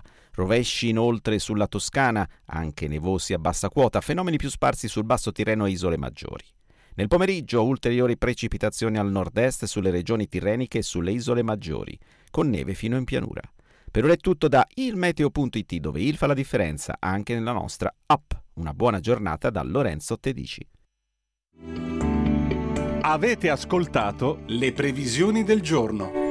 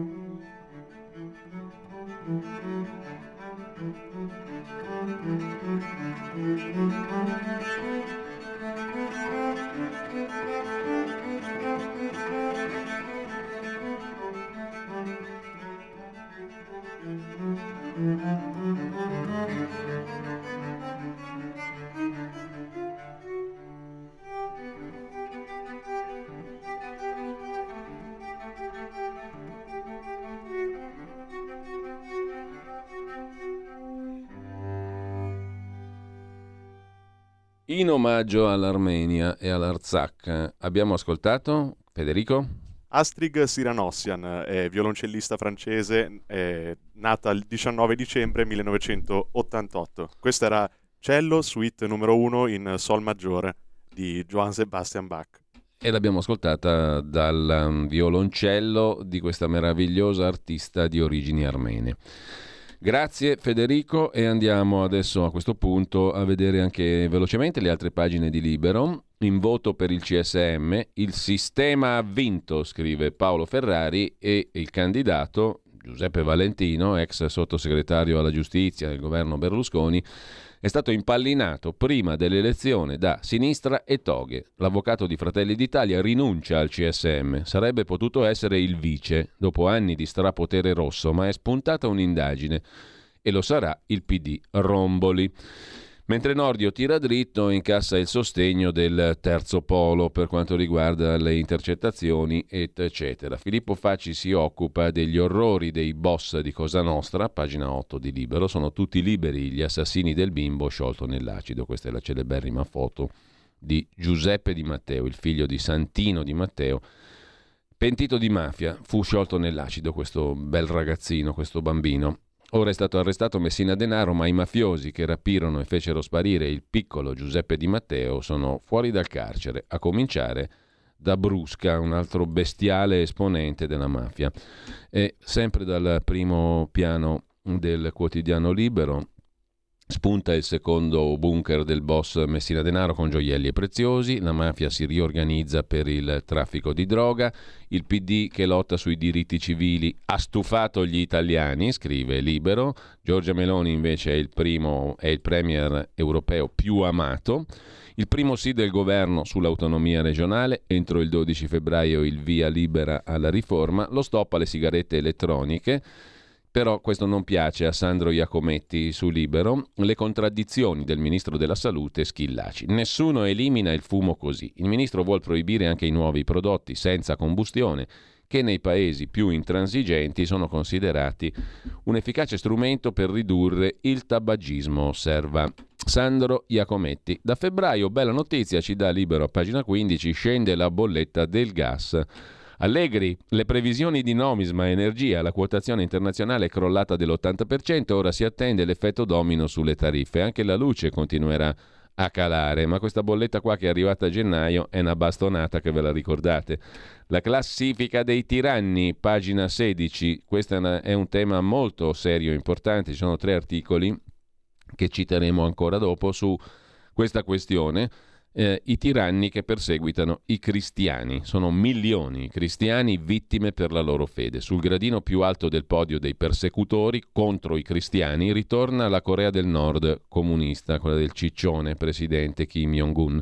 Poi imperversa l'Islam, Somalia e Yemen, la Cina sedicesima, niente male, dietro all'India e a Iran, Afghanistan e Pakistan oltre 360 milioni di cristiani nel mondo sperimentano alti livelli di persecuzione e di discriminazione a motivo della loro fede. Sei volte la popolazione italiana, cinque volte quella francese, quattro volte quella tedesca, non molto meno dei 447 milioni dell'Unione Europea di cittadini. È il numero dei cristiani che nel mondo soffrono livelli elevati di persecuzione a causa della fede. Poi ci sono gli altri che non stanno fra la vita e la morte, ma che la fede la pagano cara lo stesso.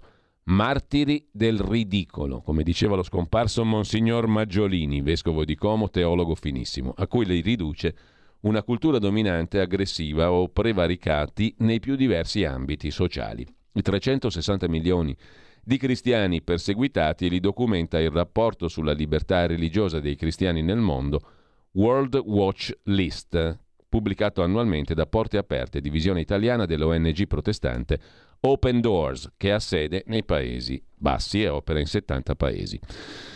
Lasciamo con questo anche Libero, peraltro andiamo a dare un'occhiata su Libero anche a un articolo, quello di Francesco Specchia, che in realtà inizia in prima pagina e che racconta una storia di dignità.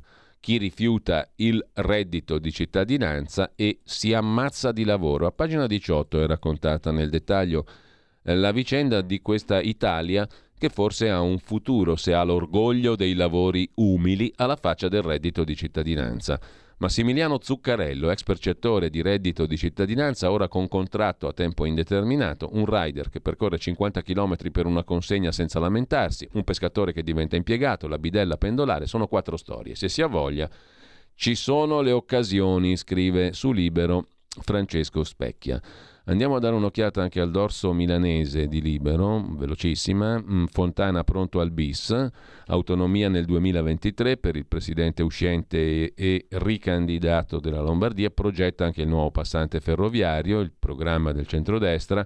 Sull'autonomia tutti d'accordo, anche la Premier Meloni, la stazione di scambio passante ferroviario renderà efficiente il trasporto, in rete tutti gli aeroporti, zero alloggi sfitti, abbattimento delle liste d'attesa in sanità. Questo è un bel obiettivone di quelli grossi. A proposito di sanità, non c'entra nulla con la sanità, ma è figlio dell'oncologo celeberrimo ed ex ministro Umberto Veronesi. Si chiama Alberto Veronesi, alle scorse elezioni comunali era candidato nella lista civica di Beppe Sala, ora passa a Fratelli d'Italia, perché è l'unico partito, dice il figlio di Veronesi, che ha il senso della comunità, difende il merito e le imprese. Con ciò lasciamo anche libero e andiamo a vedere il quotidiano di Sicilia che apre con le multe europee, quasi un miliardo gettato via dall'Italia. Negli ultimi dieci anni lo Stato ha dovuto pagare sanzioni per 878 milioni di euro a causa della violazione o del mancato recepimento delle direttive europee, oltre 80 le procedure di infrazione contro l'Italia. Un quarto riguardano l'ambiente e l'energia, scrive il quotidiano di Sicilia di Carlo Alberto Tregua. In primo piano anche il codice degli appalti, i dubbi dell'ANAC. A pagina 2 il tema viene affrontato e poi gli aumenti continui per le spese obbligate dei siciliani, i consumi per la sopravvivenza che frenano gli altri consumi, il costo della vita in poche parole. C'è poi Spazio per il già citato Alberto Brambilla, che è il presidente di Itinerari Previdenziali, ma già fu sottosegretario al welfare con Roberto Maroni tanti anni fa. Un sistema, quello delle pensioni, che è ormai vicino al collasso. Se lo Stato fosse un'azienda, sarebbero numeri da azzeramento della classe dirigente. A 7 milioni di pensionati, il 44% del totale, vanno assegni totalmente o parzialmente assistenziali, cioè non basati sui contributi, che è un vecchio pallino di Alberto Brambilla, mentre lasciamo il quotidiano eh, nazionale, il quotidiano di Sicilia, chiedo scusa, e andiamo a vedere Italia oggi. Assegno unico per gli anziani. Il titolo d'apertura. Il governo pensa a una prestazione universale per persone non autosufficienti che assorbirà tutte le indennità oggi percepite e una rete di case condominiali ad hoc. È il tema che anche Avvenire metteva in primo piano stamani una prestazione universale agli anziani non autosufficienti, un assegno o in alternativa un pacchetto di servizi che assorbirà tutte le varie indennità percepite, tra cui quelle di accompagnamento, e una rete di case e condomini in cui far convivere giovani non autosufficienti, il co-housing generazionale, e anziani, conciliando le esigenze di guadagno dei primi e di assistenza dei secondi. Lo prevede un disegno di legge pronto per il via libera del Consiglio dei Ministri. Mentre sarà presentata tra febbraio e marzo la riforma fiscale a cui sta lavorando il vice ministro Maurizio Leo. Pagina 23 del quotidiano Italia oggi. I sindaci invece sono contro la rottamazione delle cartelle esattoriali per motivi di bilancio ma anche per motivi etici. E poi c'è una bella intervista al professor Francesco Manfredi, che avevamo già sentito anche qui a Radio Libertà un paio di volte, economista dell'Università LUM di Bari. Tra PNRR e fondi europei le regioni meridionali avranno circa 220 miliardi di risorse aggiuntive nei prossimi sei anni. È come se ogni anno mettessimo in più nell'economia il 10% del PIL del mezzogiorno. L'intera Germania, per aiutare le famiglie e rilanciare l'economia, ne mette sul piatto di meno, meno di quante ne mettiamo noi. Il problema del Sud dunque non sono le risorse, dice il professor Manfredi, ma la capacità di spenderle, la qualità della spesa, chi ne beneficerà, l'impatto che gli investimenti avranno su uno sviluppo duraturo. Di questo sarei preoccupato e non di andare a chiedere altri soldi. Molto chiaro il discorso del professor Manfredi, anche questo dovremo riprenderlo e eh, riaverlo qui in radio. Sempre in prima pagina su Italia Oggi, vi cito anche il corsivo del direttore Pierluigi Magnaschi, diritto e rovescio quando dei mamma santissima del PD, D'Alema, Bersani, Enrico Rossi, storico presidente della regione toscana, Vasco Errani, Emilia Romagna, Guglielmo Epifani, CGL e altri big decisero di abbandonare il PD, pensavano di tirarsi dietro gran parte del partito e rimasero delusi. Alle prime elezioni politiche, 4 marzo 18, presero il 3,39% dei voti, 14 deputati, 3 senatori. Alle ultime politiche, 25 settembre 22, anziché aumentare i parlamentari, portarono a casa solo 5 deputati e un senatore. In un partito normale, chi sbatte la porta chiudendosi fuori non può più rientrare nel PD invece è possibile, perché sia Bonaccini che Schlein hanno detto porte aperte ai vari D'Alema, Bersani, Enrico Rossi, Vascherrani, Guglielmo Epifani, eccetera.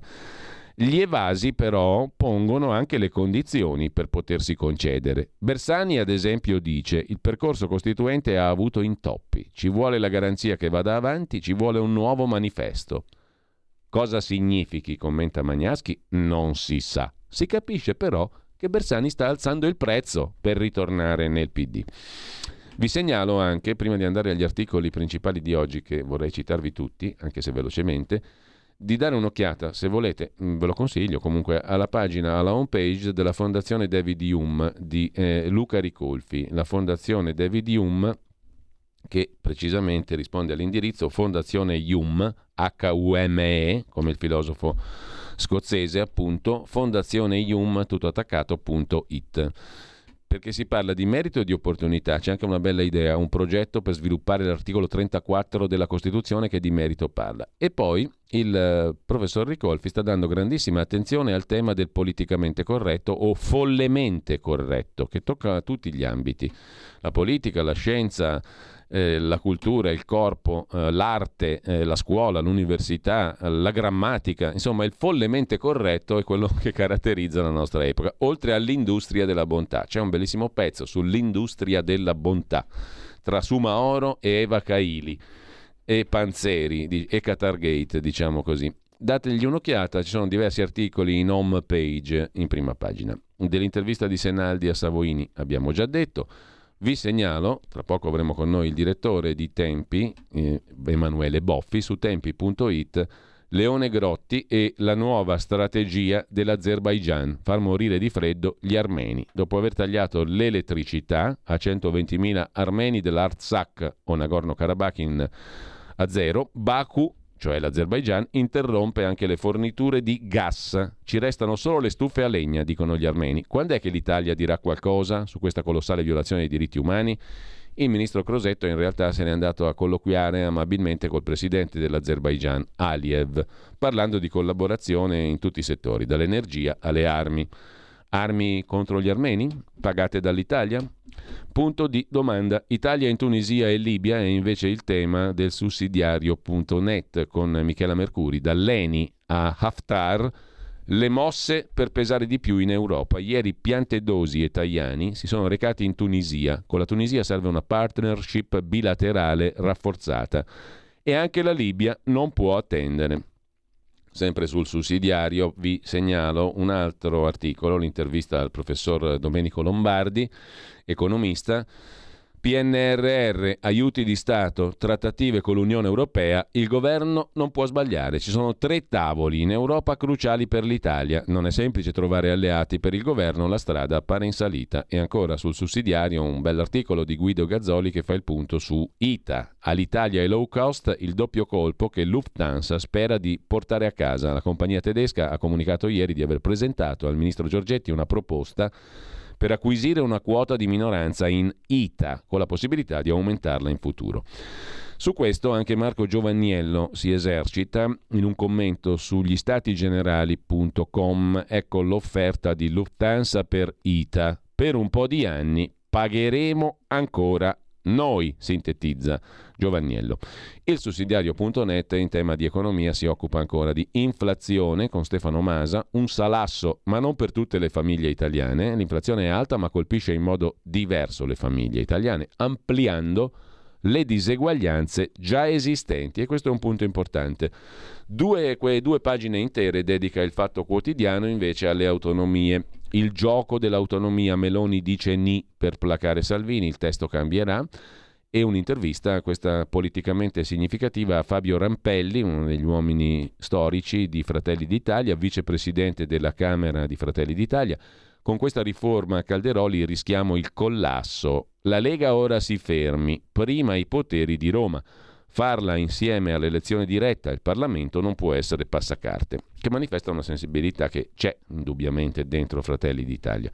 Le brutture della riforma sono invece commentate dal magistrato Domenico Gallo, ovviamente sempre sul Fatto Quotidiano, lo spacca Italia di Calderoli non è autonomia vera, l'autonomia vera è il centralismo, il baco incostituzionale, scrive il dottor Gallo, scuola, autostrade, ferrovie, salute, tutela e sicurezza del lavoro, grandi reti di produzione e trasporto dell'energia, chiamano in causa un indivisibile interesse nazionale. Peccato che la Costituzione da 22 anni dica il contrario, però insomma, ehm, e bisognerà anche attuarla prima o poi. Comunque, eh, un tema serio, dicevo prima, è quello dell'allarme dipendenze dei ragazzi in Lombardia. E boom tra i ragazzi con meno di 19 anni. L'allarme lo ha lanciato il professor Gianluca Castelli direttore della scuola di specializzazione in psicologia clinica dell'Università Cattolica di Milano. Tra i giovani i numeri delle overdose sono aumentati dopo la pandemia da Covid, ma anche tra gli adulti salgono gli alcolisti, preoccupazioni anche per le ludopatie e per i disturbi alimentari. In Lombardia, insomma, le dipendenze di vario genere sono aumentate rispetto a prima della pandemia, da quelle legate agli stupefacenti, all'alcol, all'azzardo, alla tecnologia, al cibo e senza risparmiare nessuno, dagli adulti ai più giovani. Tra gli under 19, spiega il professor Castelli, il numero di morti per overdose è cresciuto maggiormente dal 2019, insomma dal 2019 è tra gli under 19 che è cresciuto maggiormente il numero di morti per overdose. È in questa fascia di età che eh, il numero di ricoveri collegati all'uso di sostanze stupefacenti è aumentato maggiormente. Tra gli studenti lombardi sono 76.000, 18% in più rispetto a pre-Covid, quelli che hanno assunto una sostanza psicoattiva illegale nel corso dell'ultimo anno. Qua il dato giratela come volete, ma colpisce il 18% in più rispetto all'epoca pre-Covid. Sono gli studenti lombardi che hanno assunto sostanze illegali nel corso dell'ultimo anno. A preoccupare il eh, professore che dirige anche i servizi di psicologia clinica all'Istituto Oxeologico sono le polidipendenze e il fenomeno è sempre più diffuso e vede accumularsi in un soggetto più forme di dipendenza.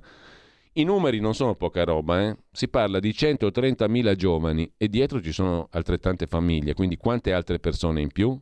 I genitori, le persone coinvolte, gli amici, i parenti, eccetera. 130.000 giovani in Lombardia che hanno fatto almeno una volta negli ultimi 12 mesi il binge drinking, cioè aver fatto 5 o più bevute di fila in un'unica occasione.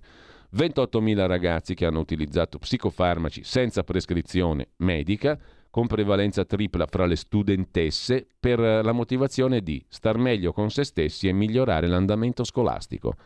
Nel 19 gli under 30 con disturbi del comportamento alimentare in Regione Lombardia in carico al servizio sanitario erano stati circa 4.000. Con la pandemia sono aumentati del 36% i sintomi denunciati al servizio sanitario e del 48%, incredibile, i ricoveri. Inoltre va segnalata la crescita rispetto al pre-Covid del 50% del fenomeno di dipendenza da Internet. A soffrirne in maniera patologica 58.000 giovani tra i 15 e i 19 anni. Su Avvenire trovate il tutto.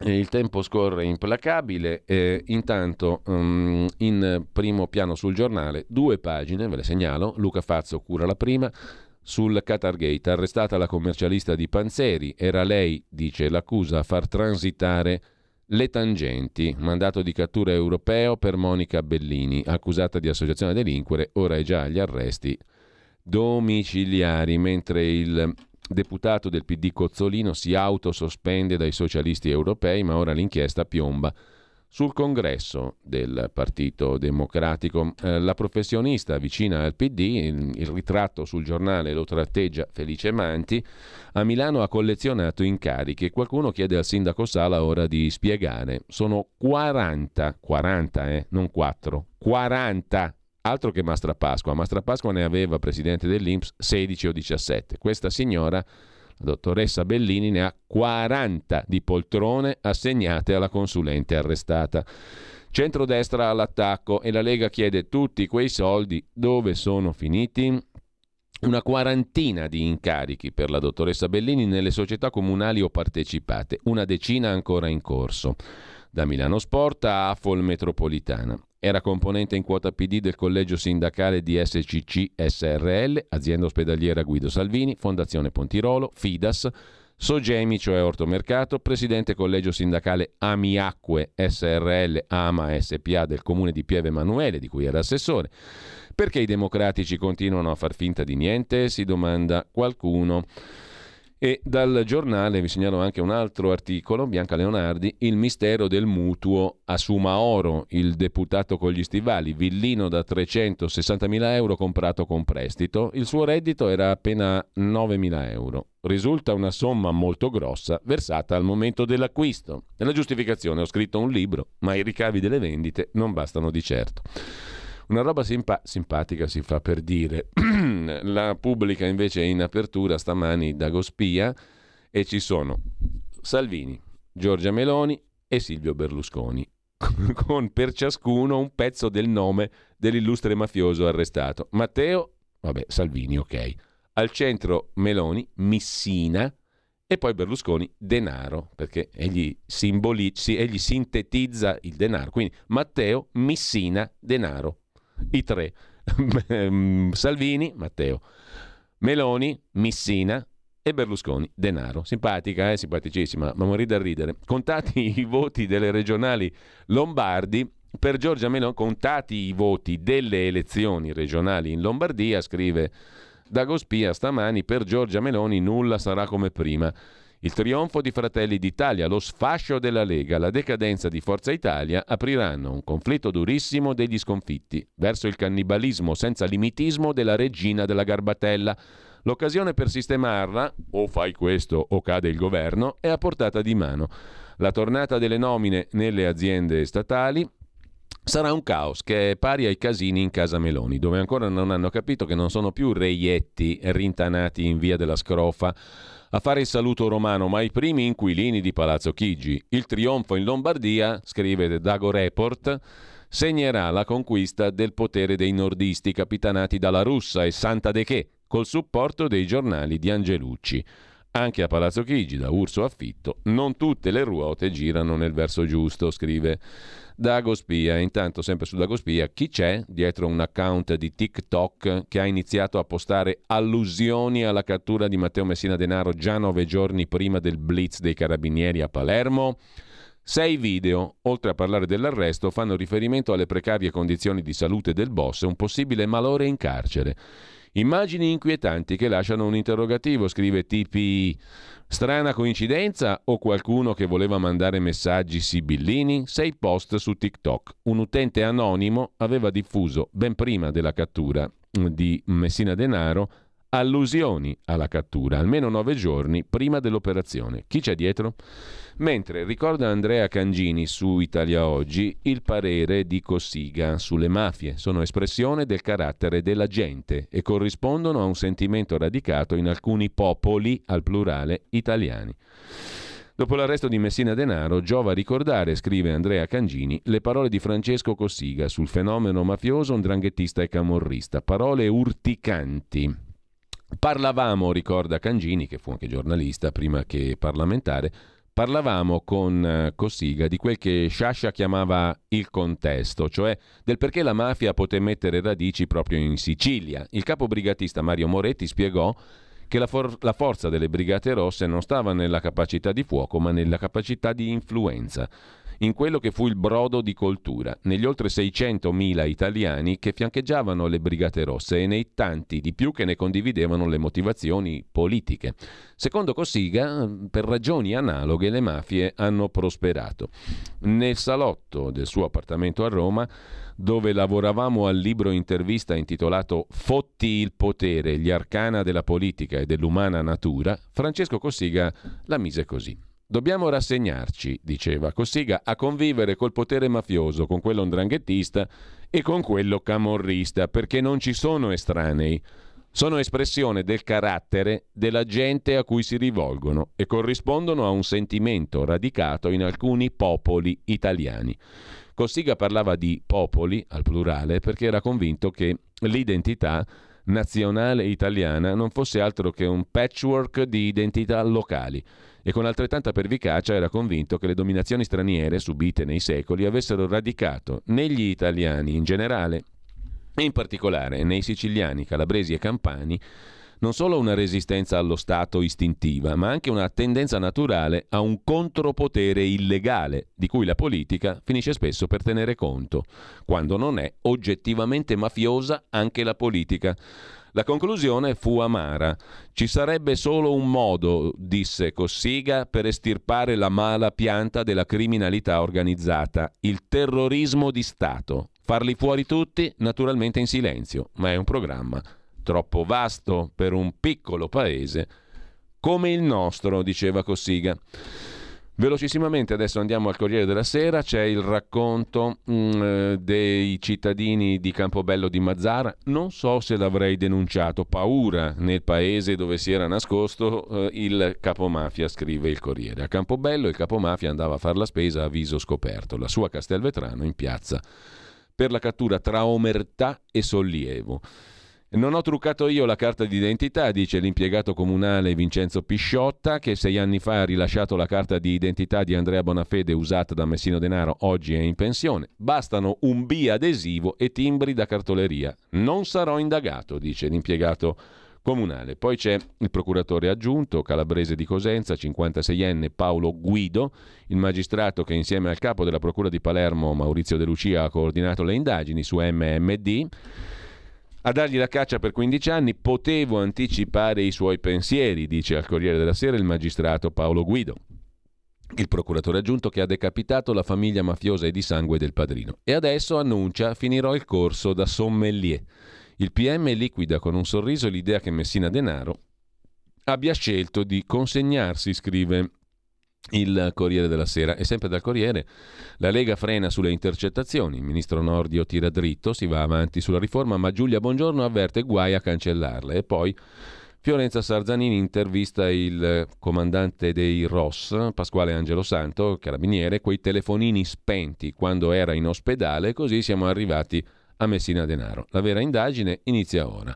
Ho atteso al comando l'esito dell'operazione, dall'avvio, cattu- ah, dall'avvio, alla cattura sono trascorsi 90 minuti più lunghi della mia vita, trattative, chi lo pensa umilia il nostro lavoro.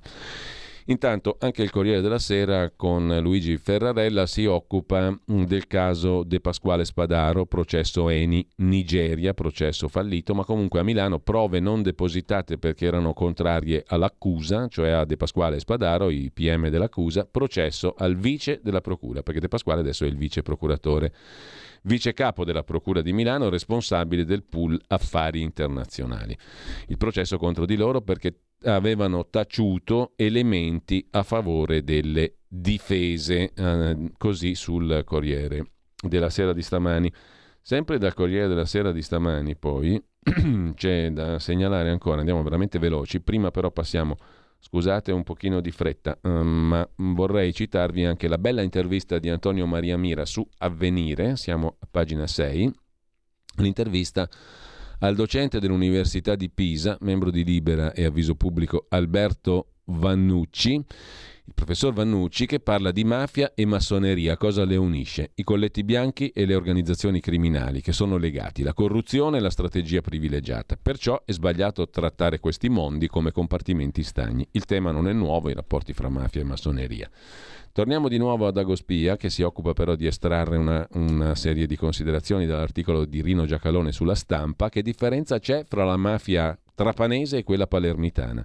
Nell'enclave di Messina Denaro non ci sono coppole e lupare, ma manager e imprenditori legati a Cosa Nostra, una mafia borghese che ha sempre mantenuto la caratteristica di essere sommersa.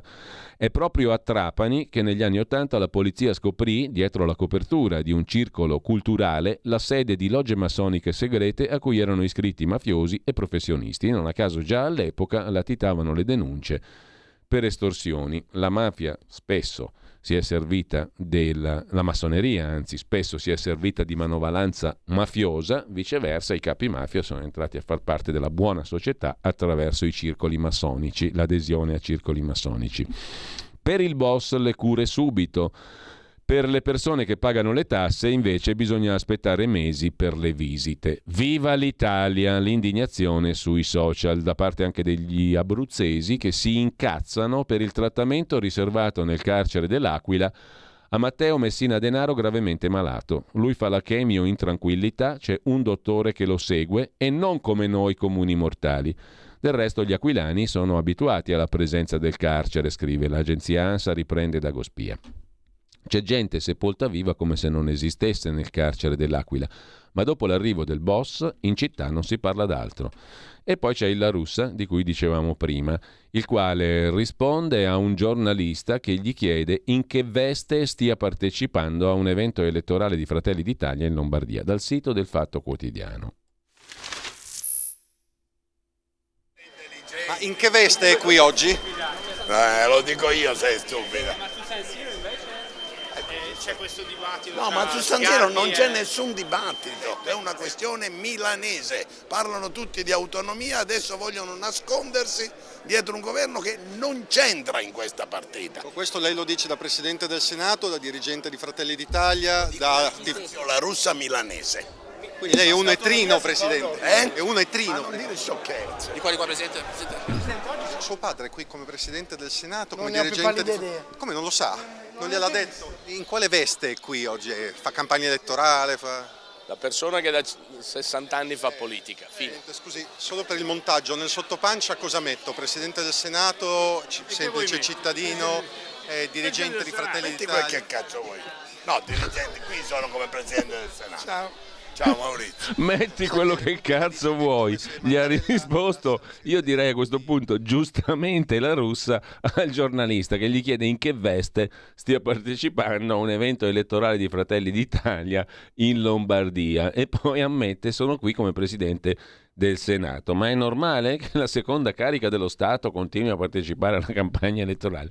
Ma viene da simpatizzare, scusate, ma con la Russia, ma ammetti quello che cazzo vuoi, gli ha detto al giornalista e credo che abbia ragione, onestamente. Comunque, Sempre su Dagospia, poi la questione del ministro Giorgetti che ha incontrato Draghi a Piazza San Pietro ai funerali di Ratzinger e la spiega così il nostro amico D'Agostino si è convinto a mollare il direttore generale del Ministero del Tesoro Rivera al suo destino. Il leghista vorrebbe al posto di Rivera Antonino Turicchi, boh, il siniscalco boy, Antonino Turicchi, però nicchia, sarebbe uno di Siniscalco. Andiamo bene.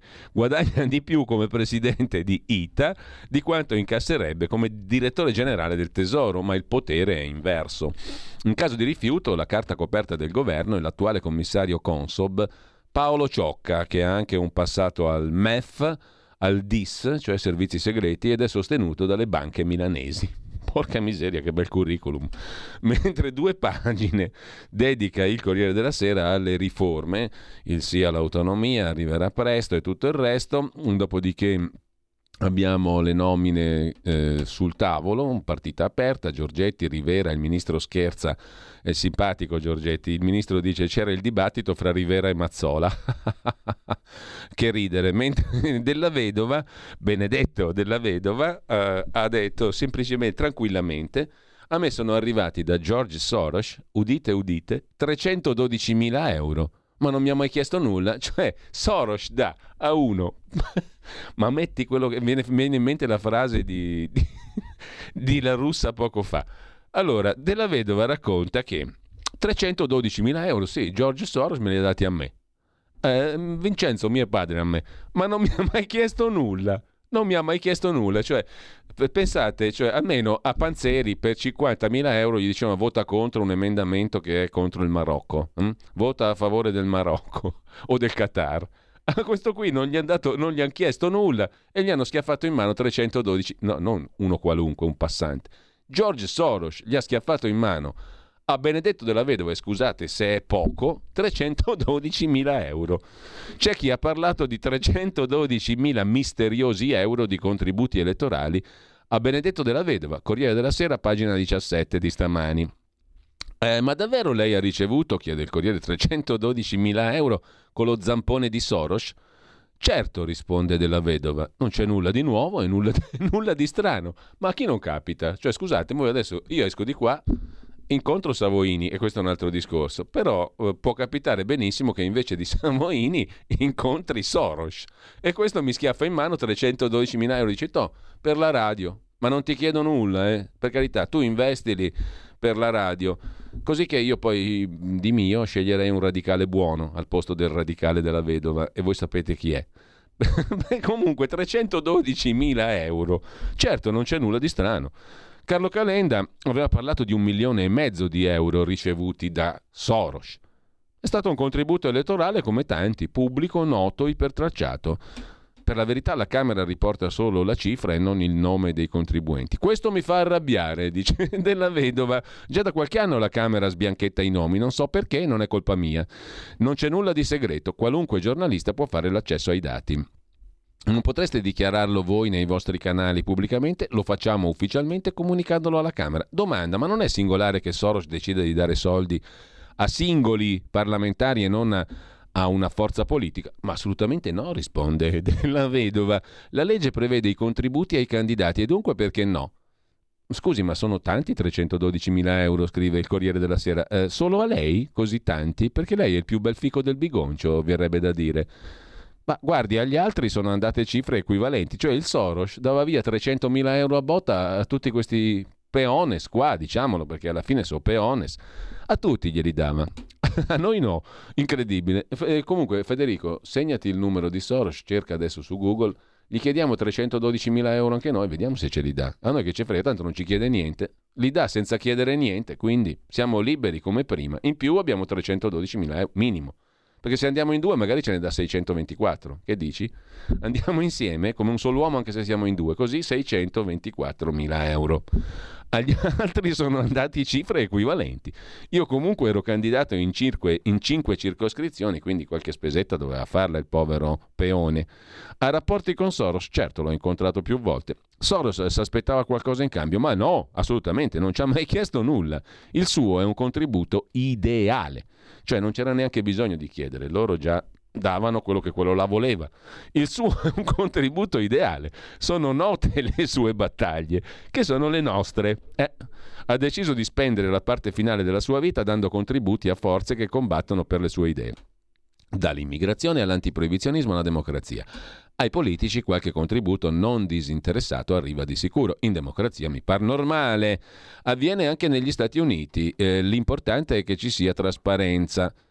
Marco Pannella annunciò il rifiuto di un finanziamento di Gianni Agnelli se non l'avesse reso pubblico. Ma per favore, ma lasciate perdere i morti, per favore, e quel genere di morti. Marco Pannella viene citato infine di questa conversazione. Comunque, eh, abbiamo trovato il modo per svoltare il bilancio 2023 della radio.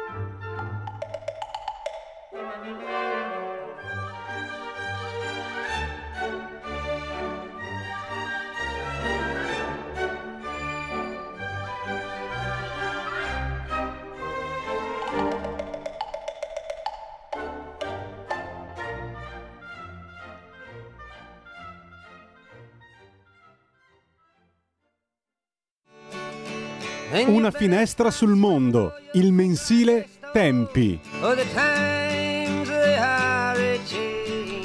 Mensile che abbiamo peraltro appena citato dalla sua edizione online tempi.it, però prima fatemi dire che abbiamo sentito bellissima musica stamattina. Il primo pezzo Astrid Siranossian che è una violoncellista di origini armene, francese, che ha messo insieme le suite per violoncello di Johann Sebastian Bach con melodie tipiche della sua terra armena. E di questo abbiamo parlato in virtù dell'articolo che poi ricommenteremo tra poco con Emanuele Boffi, direttore di Tempi, che compare sulla homepage di tempi, giusto appunto stamattina, film di Leone Grotti, che abbiamo ascoltato l'altro giorno in relazione a un'altra bellissima operazione giornalistica ed editoriale e letteraria che è stata la curatela del libro di Liao Jiwu, Wuhan, un romanzo documentario di cui abbiamo letto in diretta l'altro giorno qui in radio il poema finale, intenso, sconvolgente, fortissimo dal punto di vista civile e politico, è il poema che chiude il libro curato da Leone Grotti. E Astrid Siranossian eh, è la, il nome della musicista armena, francese di origini armene che abbiamo ascoltato in apertura. E poi che il, pezze, il pezzo che invece abbiamo ascoltato prima, mm, delizioso direi, di Ferdinand Herold, la figlia Margardet, moriva oggi, 19 gennaio 1833, questo compositore, pianista, violinista francese, conosciuto con il nome di Ferdinand Herold, di origine alsaziana. Un musicista minore, ma con una capacità di produrre anche cose meravigliose, come spesso accade, le persone non, non, sempre devono essere famose per produrre qualcosa di buono. L'ho fatta lunga, l'ho fatta troppo lunga, ma do il benvenuto con grande gioia a Emanuele Boffi, direttore del mensile Tempi e tempi.it, la sua versione online. Buongiorno Emanuele. Buongiorno, buongiorno a tutti. Vedo solo adesso che mi chiedevi di cosa vogliamo parlare stamattina, questo a dimostrazione che non ci siamo neanche messi d'accordo, però non è difficile parlare con te, perché, eh, con te e con eh, i tuoi giornalisti, perché il, eh, il mensile che tu dirigi e anche il sito da cui traiamo spesso spunto per la rassegna stampa ne offre tantissimi di spunti tutti i giorni. Eh, e mm, tra l'altro, scusami, parto da lì perché prima di collegarci, non so se hai fatto in tempo a sentirlo, stavo leggendo una bellissima, meravigliosa intervista sul Corriere della Sera di stamattina a Benedetto della Vedova, il quale raccontava tranquillamente che lui ha preso 312.000 euro ad personam da Soros, da George Soros, che non gli ha chiesto nulla. Ascolta, noi facciamo tanta fatica, tu lo sai benissimo, a tenere in piedi le nostre piccole testate. Secondo me se io e te andiamo a Emanuele da Soros, quello ci dà 312.000 euro a testa ogni anno e abbiamo fatto qualcosa di buono per il nostro lavoro. No? Non chiede nulla. Sì, certo, neanche lo scontrino, quindi è il massimo della vita. Non chiede nulla, come dice della vedova. Permettimi questa battuta, perché stavamo ormenandoci il torrone su altre cose, per, scusa il francesismo, cioè sulle tangenti del Qatar, i panzeri e tutto il resto, e poi naturalmente scopriamo che ad personam, e ne ha date a tante di persone, dice Della Vedova, contributi di quel genere per le ultime elezioni. 300.000 di qui, 300.000 di là, 300.000 di là. Ora non so cosa sia più bello e interessante, se le tangenti qatariote o quelle di Soros. Che dici? Mm, eh, sono, sono, interessanti entrambe. La cosa veramente insopportabile, almeno a me viene l'orticaria, non so a te, è che eh, oltre al fatto che questi fanno i loro affarucci, però non, non, non, smettono mai poi invece di fare le prediche agli altri, per cui poi sempre i politici di centrodestra o i giornali che sono di quell'area sono quelli che non rispettano la legalità. Quindi cornuti e mazziati, caro Giulio, né, né i 300.000 euro e in più anche le prediche di essere degli, dei malfattori e degli amici di malfattori, è sempre così.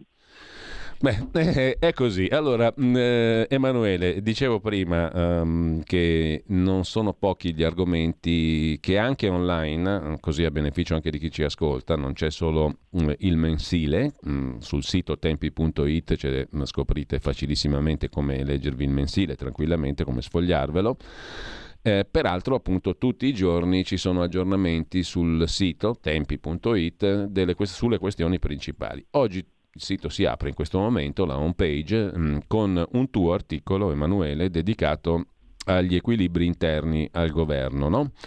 Per non soffocare nelle polemiche di giornata, leggo il titolo, il centrodestra avvii una fase costituente. Eh, arrestano Messina Denaro e parte la baruffa sulle intercettazioni. Per uscire da un gorgo mediatico giudiziario va rimessa mano alla Carta Costituzionale. Questo è il titolo soltanto, no? l'articolo poi lo possono leggere anche coloro che ci ascoltano, ma vogliamo un pochino discutere di questo, partire da qui, eh, Emanuele, mh, mm, perché diciamo questo gorgo mediatico giudiziario, ah, a proposito, stamattina abbiamo letto due interviste a Gianluca Savoini che di gorgo mediatico giudiziario politico direi che se ne intende dopo l'ultima vicenda che ha vissuto e l'archiviazione della sua indagine sui famosi soldi russi alla Lega, no?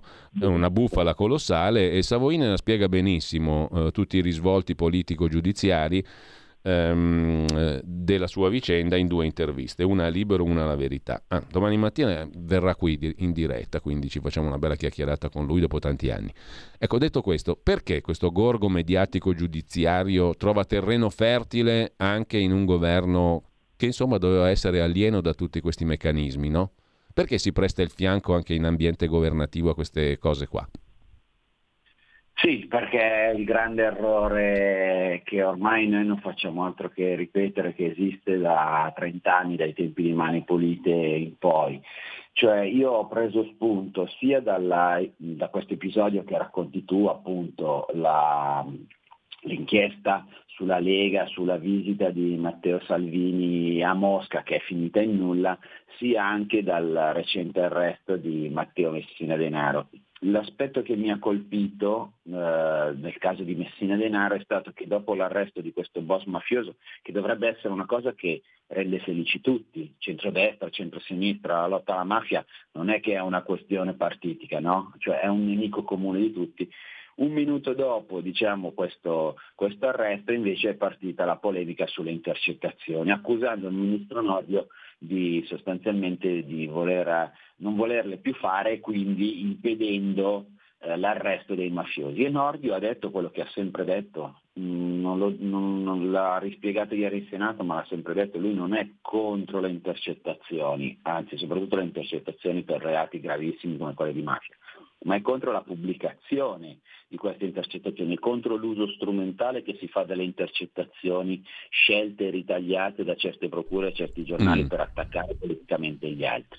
Questo è il gorgo che abbiamo visto abbiamo visto perfettamente applicato anche contro la Lega, contro Salvini, mm. eh, sul caso Metropol. Sì. Allora il mio ragionamento è quello di dire eh, siccome è una situazione, diciamo così, perenne che coinvolge continuamente la politica italiana, pensate all'abuso d'ufficio, lo si vuole riformare, sono d'accordo anche i sindaci di sinistra, eppure non si riesce. Intercettazioni, stesso caso.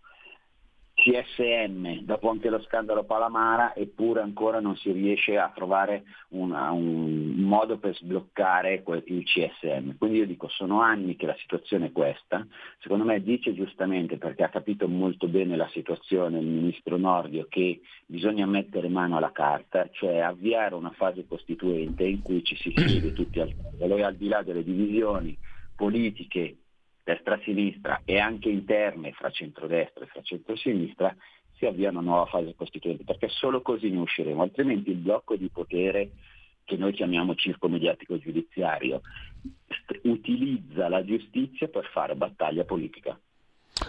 È così, è così. E del resto mi sembra che questo schema, mm, con tutte le debite differenze, possa essere applicato a tutti i singoli capitoli dell'azione del programma, diciamo, di governo, no? sui singoli aspetti, le riforme istituzionali, l'autonomia regionale, l'economia, o no? Certo, certo, hai perfettamente ragione. Infatti quello che noi dobbiamo augurarci, e nel loro cuore dovrebbero augurarselo anche gli esponenti del centro-sinistra, è che questa legislatura sia una legislatura costituente, perché altrimenti ricominceremo... Ecco, Emanuele, questa espressione rischia diciamo, di riportare a tempi non proprio felicissimi per il cambiamento, no? perché con la storia delle fasi costituenti non si è mai cambiato un tubo. E invece deve essere veramente una fase costituente, cioè di cambiamento vero, insomma, no? Una costituente vera. Hai perfettamente ragione, a tutti ci torna in mente la bicamerale con D'Alema che finì in nulla. Però è anche vero che se noi non affrontiamo la questione, cioè se noi non prendiamo il toro dalle corna, noi non ne usciremo mai e il rischio è quello di ripetere situazioni che si sono ripetute, che conosciamo bene negli ultimi anni, e cioè che dopo un, un governo a un certo punto viene abbattuto per una qualsiasi inchiesta giudiziaria e a un certo punto dobbiamo nominare il solito commissario, si chiami una volta Mario Monti, si chiami Mario Draghi, per mettere a posto le cose che noi non riusciamo a mettere a posto. Invece serve, questo è il mio pallino da sempre, sì, sì. un'iniziativa politica vera, sostenuta, quindi vuol dire politica, vuol dire anche aperta, con capacità di coinvolgere anche l'opposizione. L'opposizione in Italia non è lì soltanto per contestare il governo, ma anche per aiutarlo a trovare situazioni, soluzioni condivise per il bene di tutti. Questo dovrebbe essere lo spirito diciamo, con cui affrontiamo le cose. Purtroppo, come ho segnalato anche in questo articolo, sì. sembra che questo spirito non ci sia per nulla. Ecco.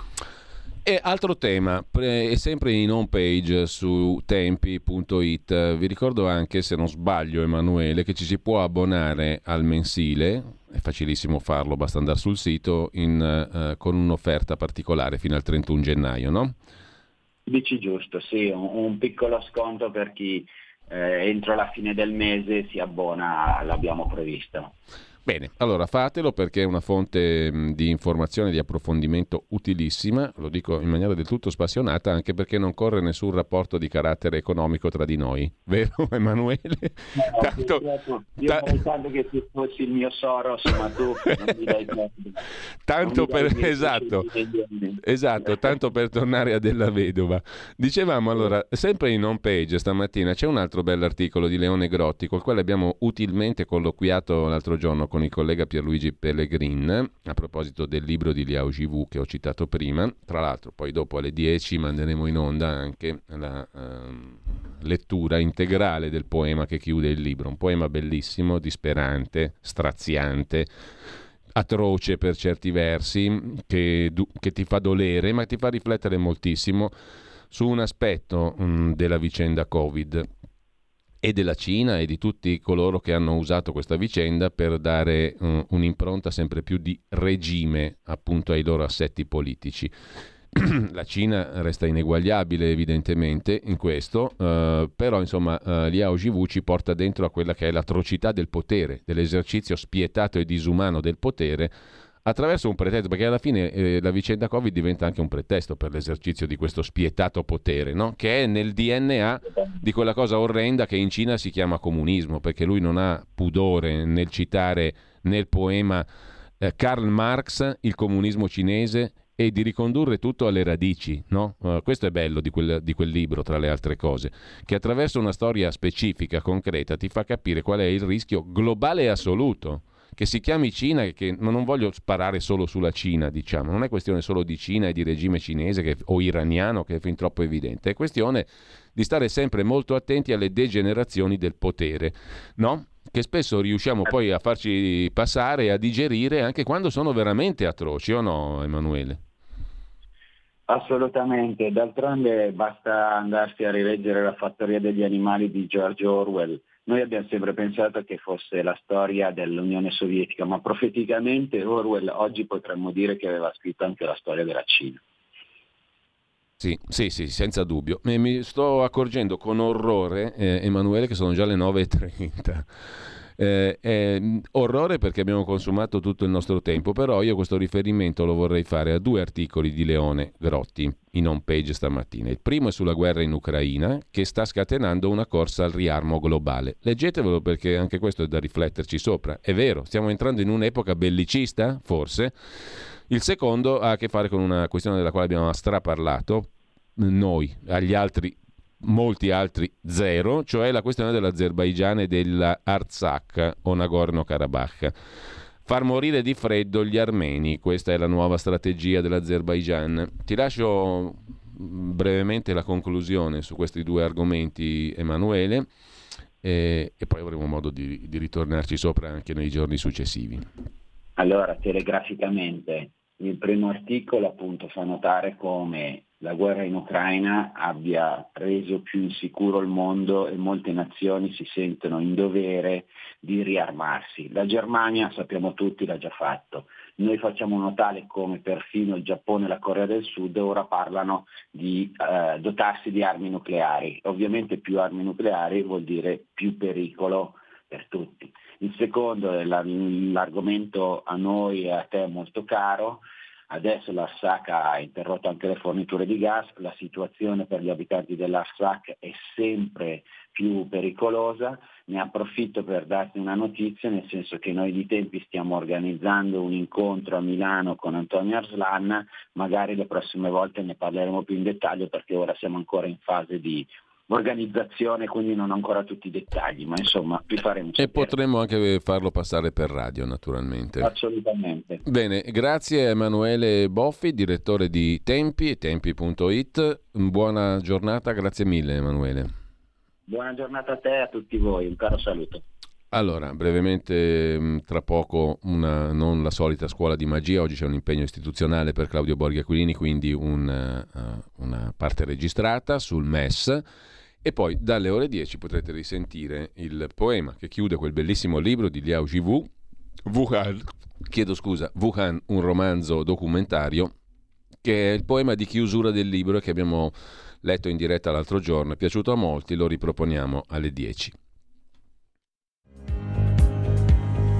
Avete ascoltato la rassegna stampa.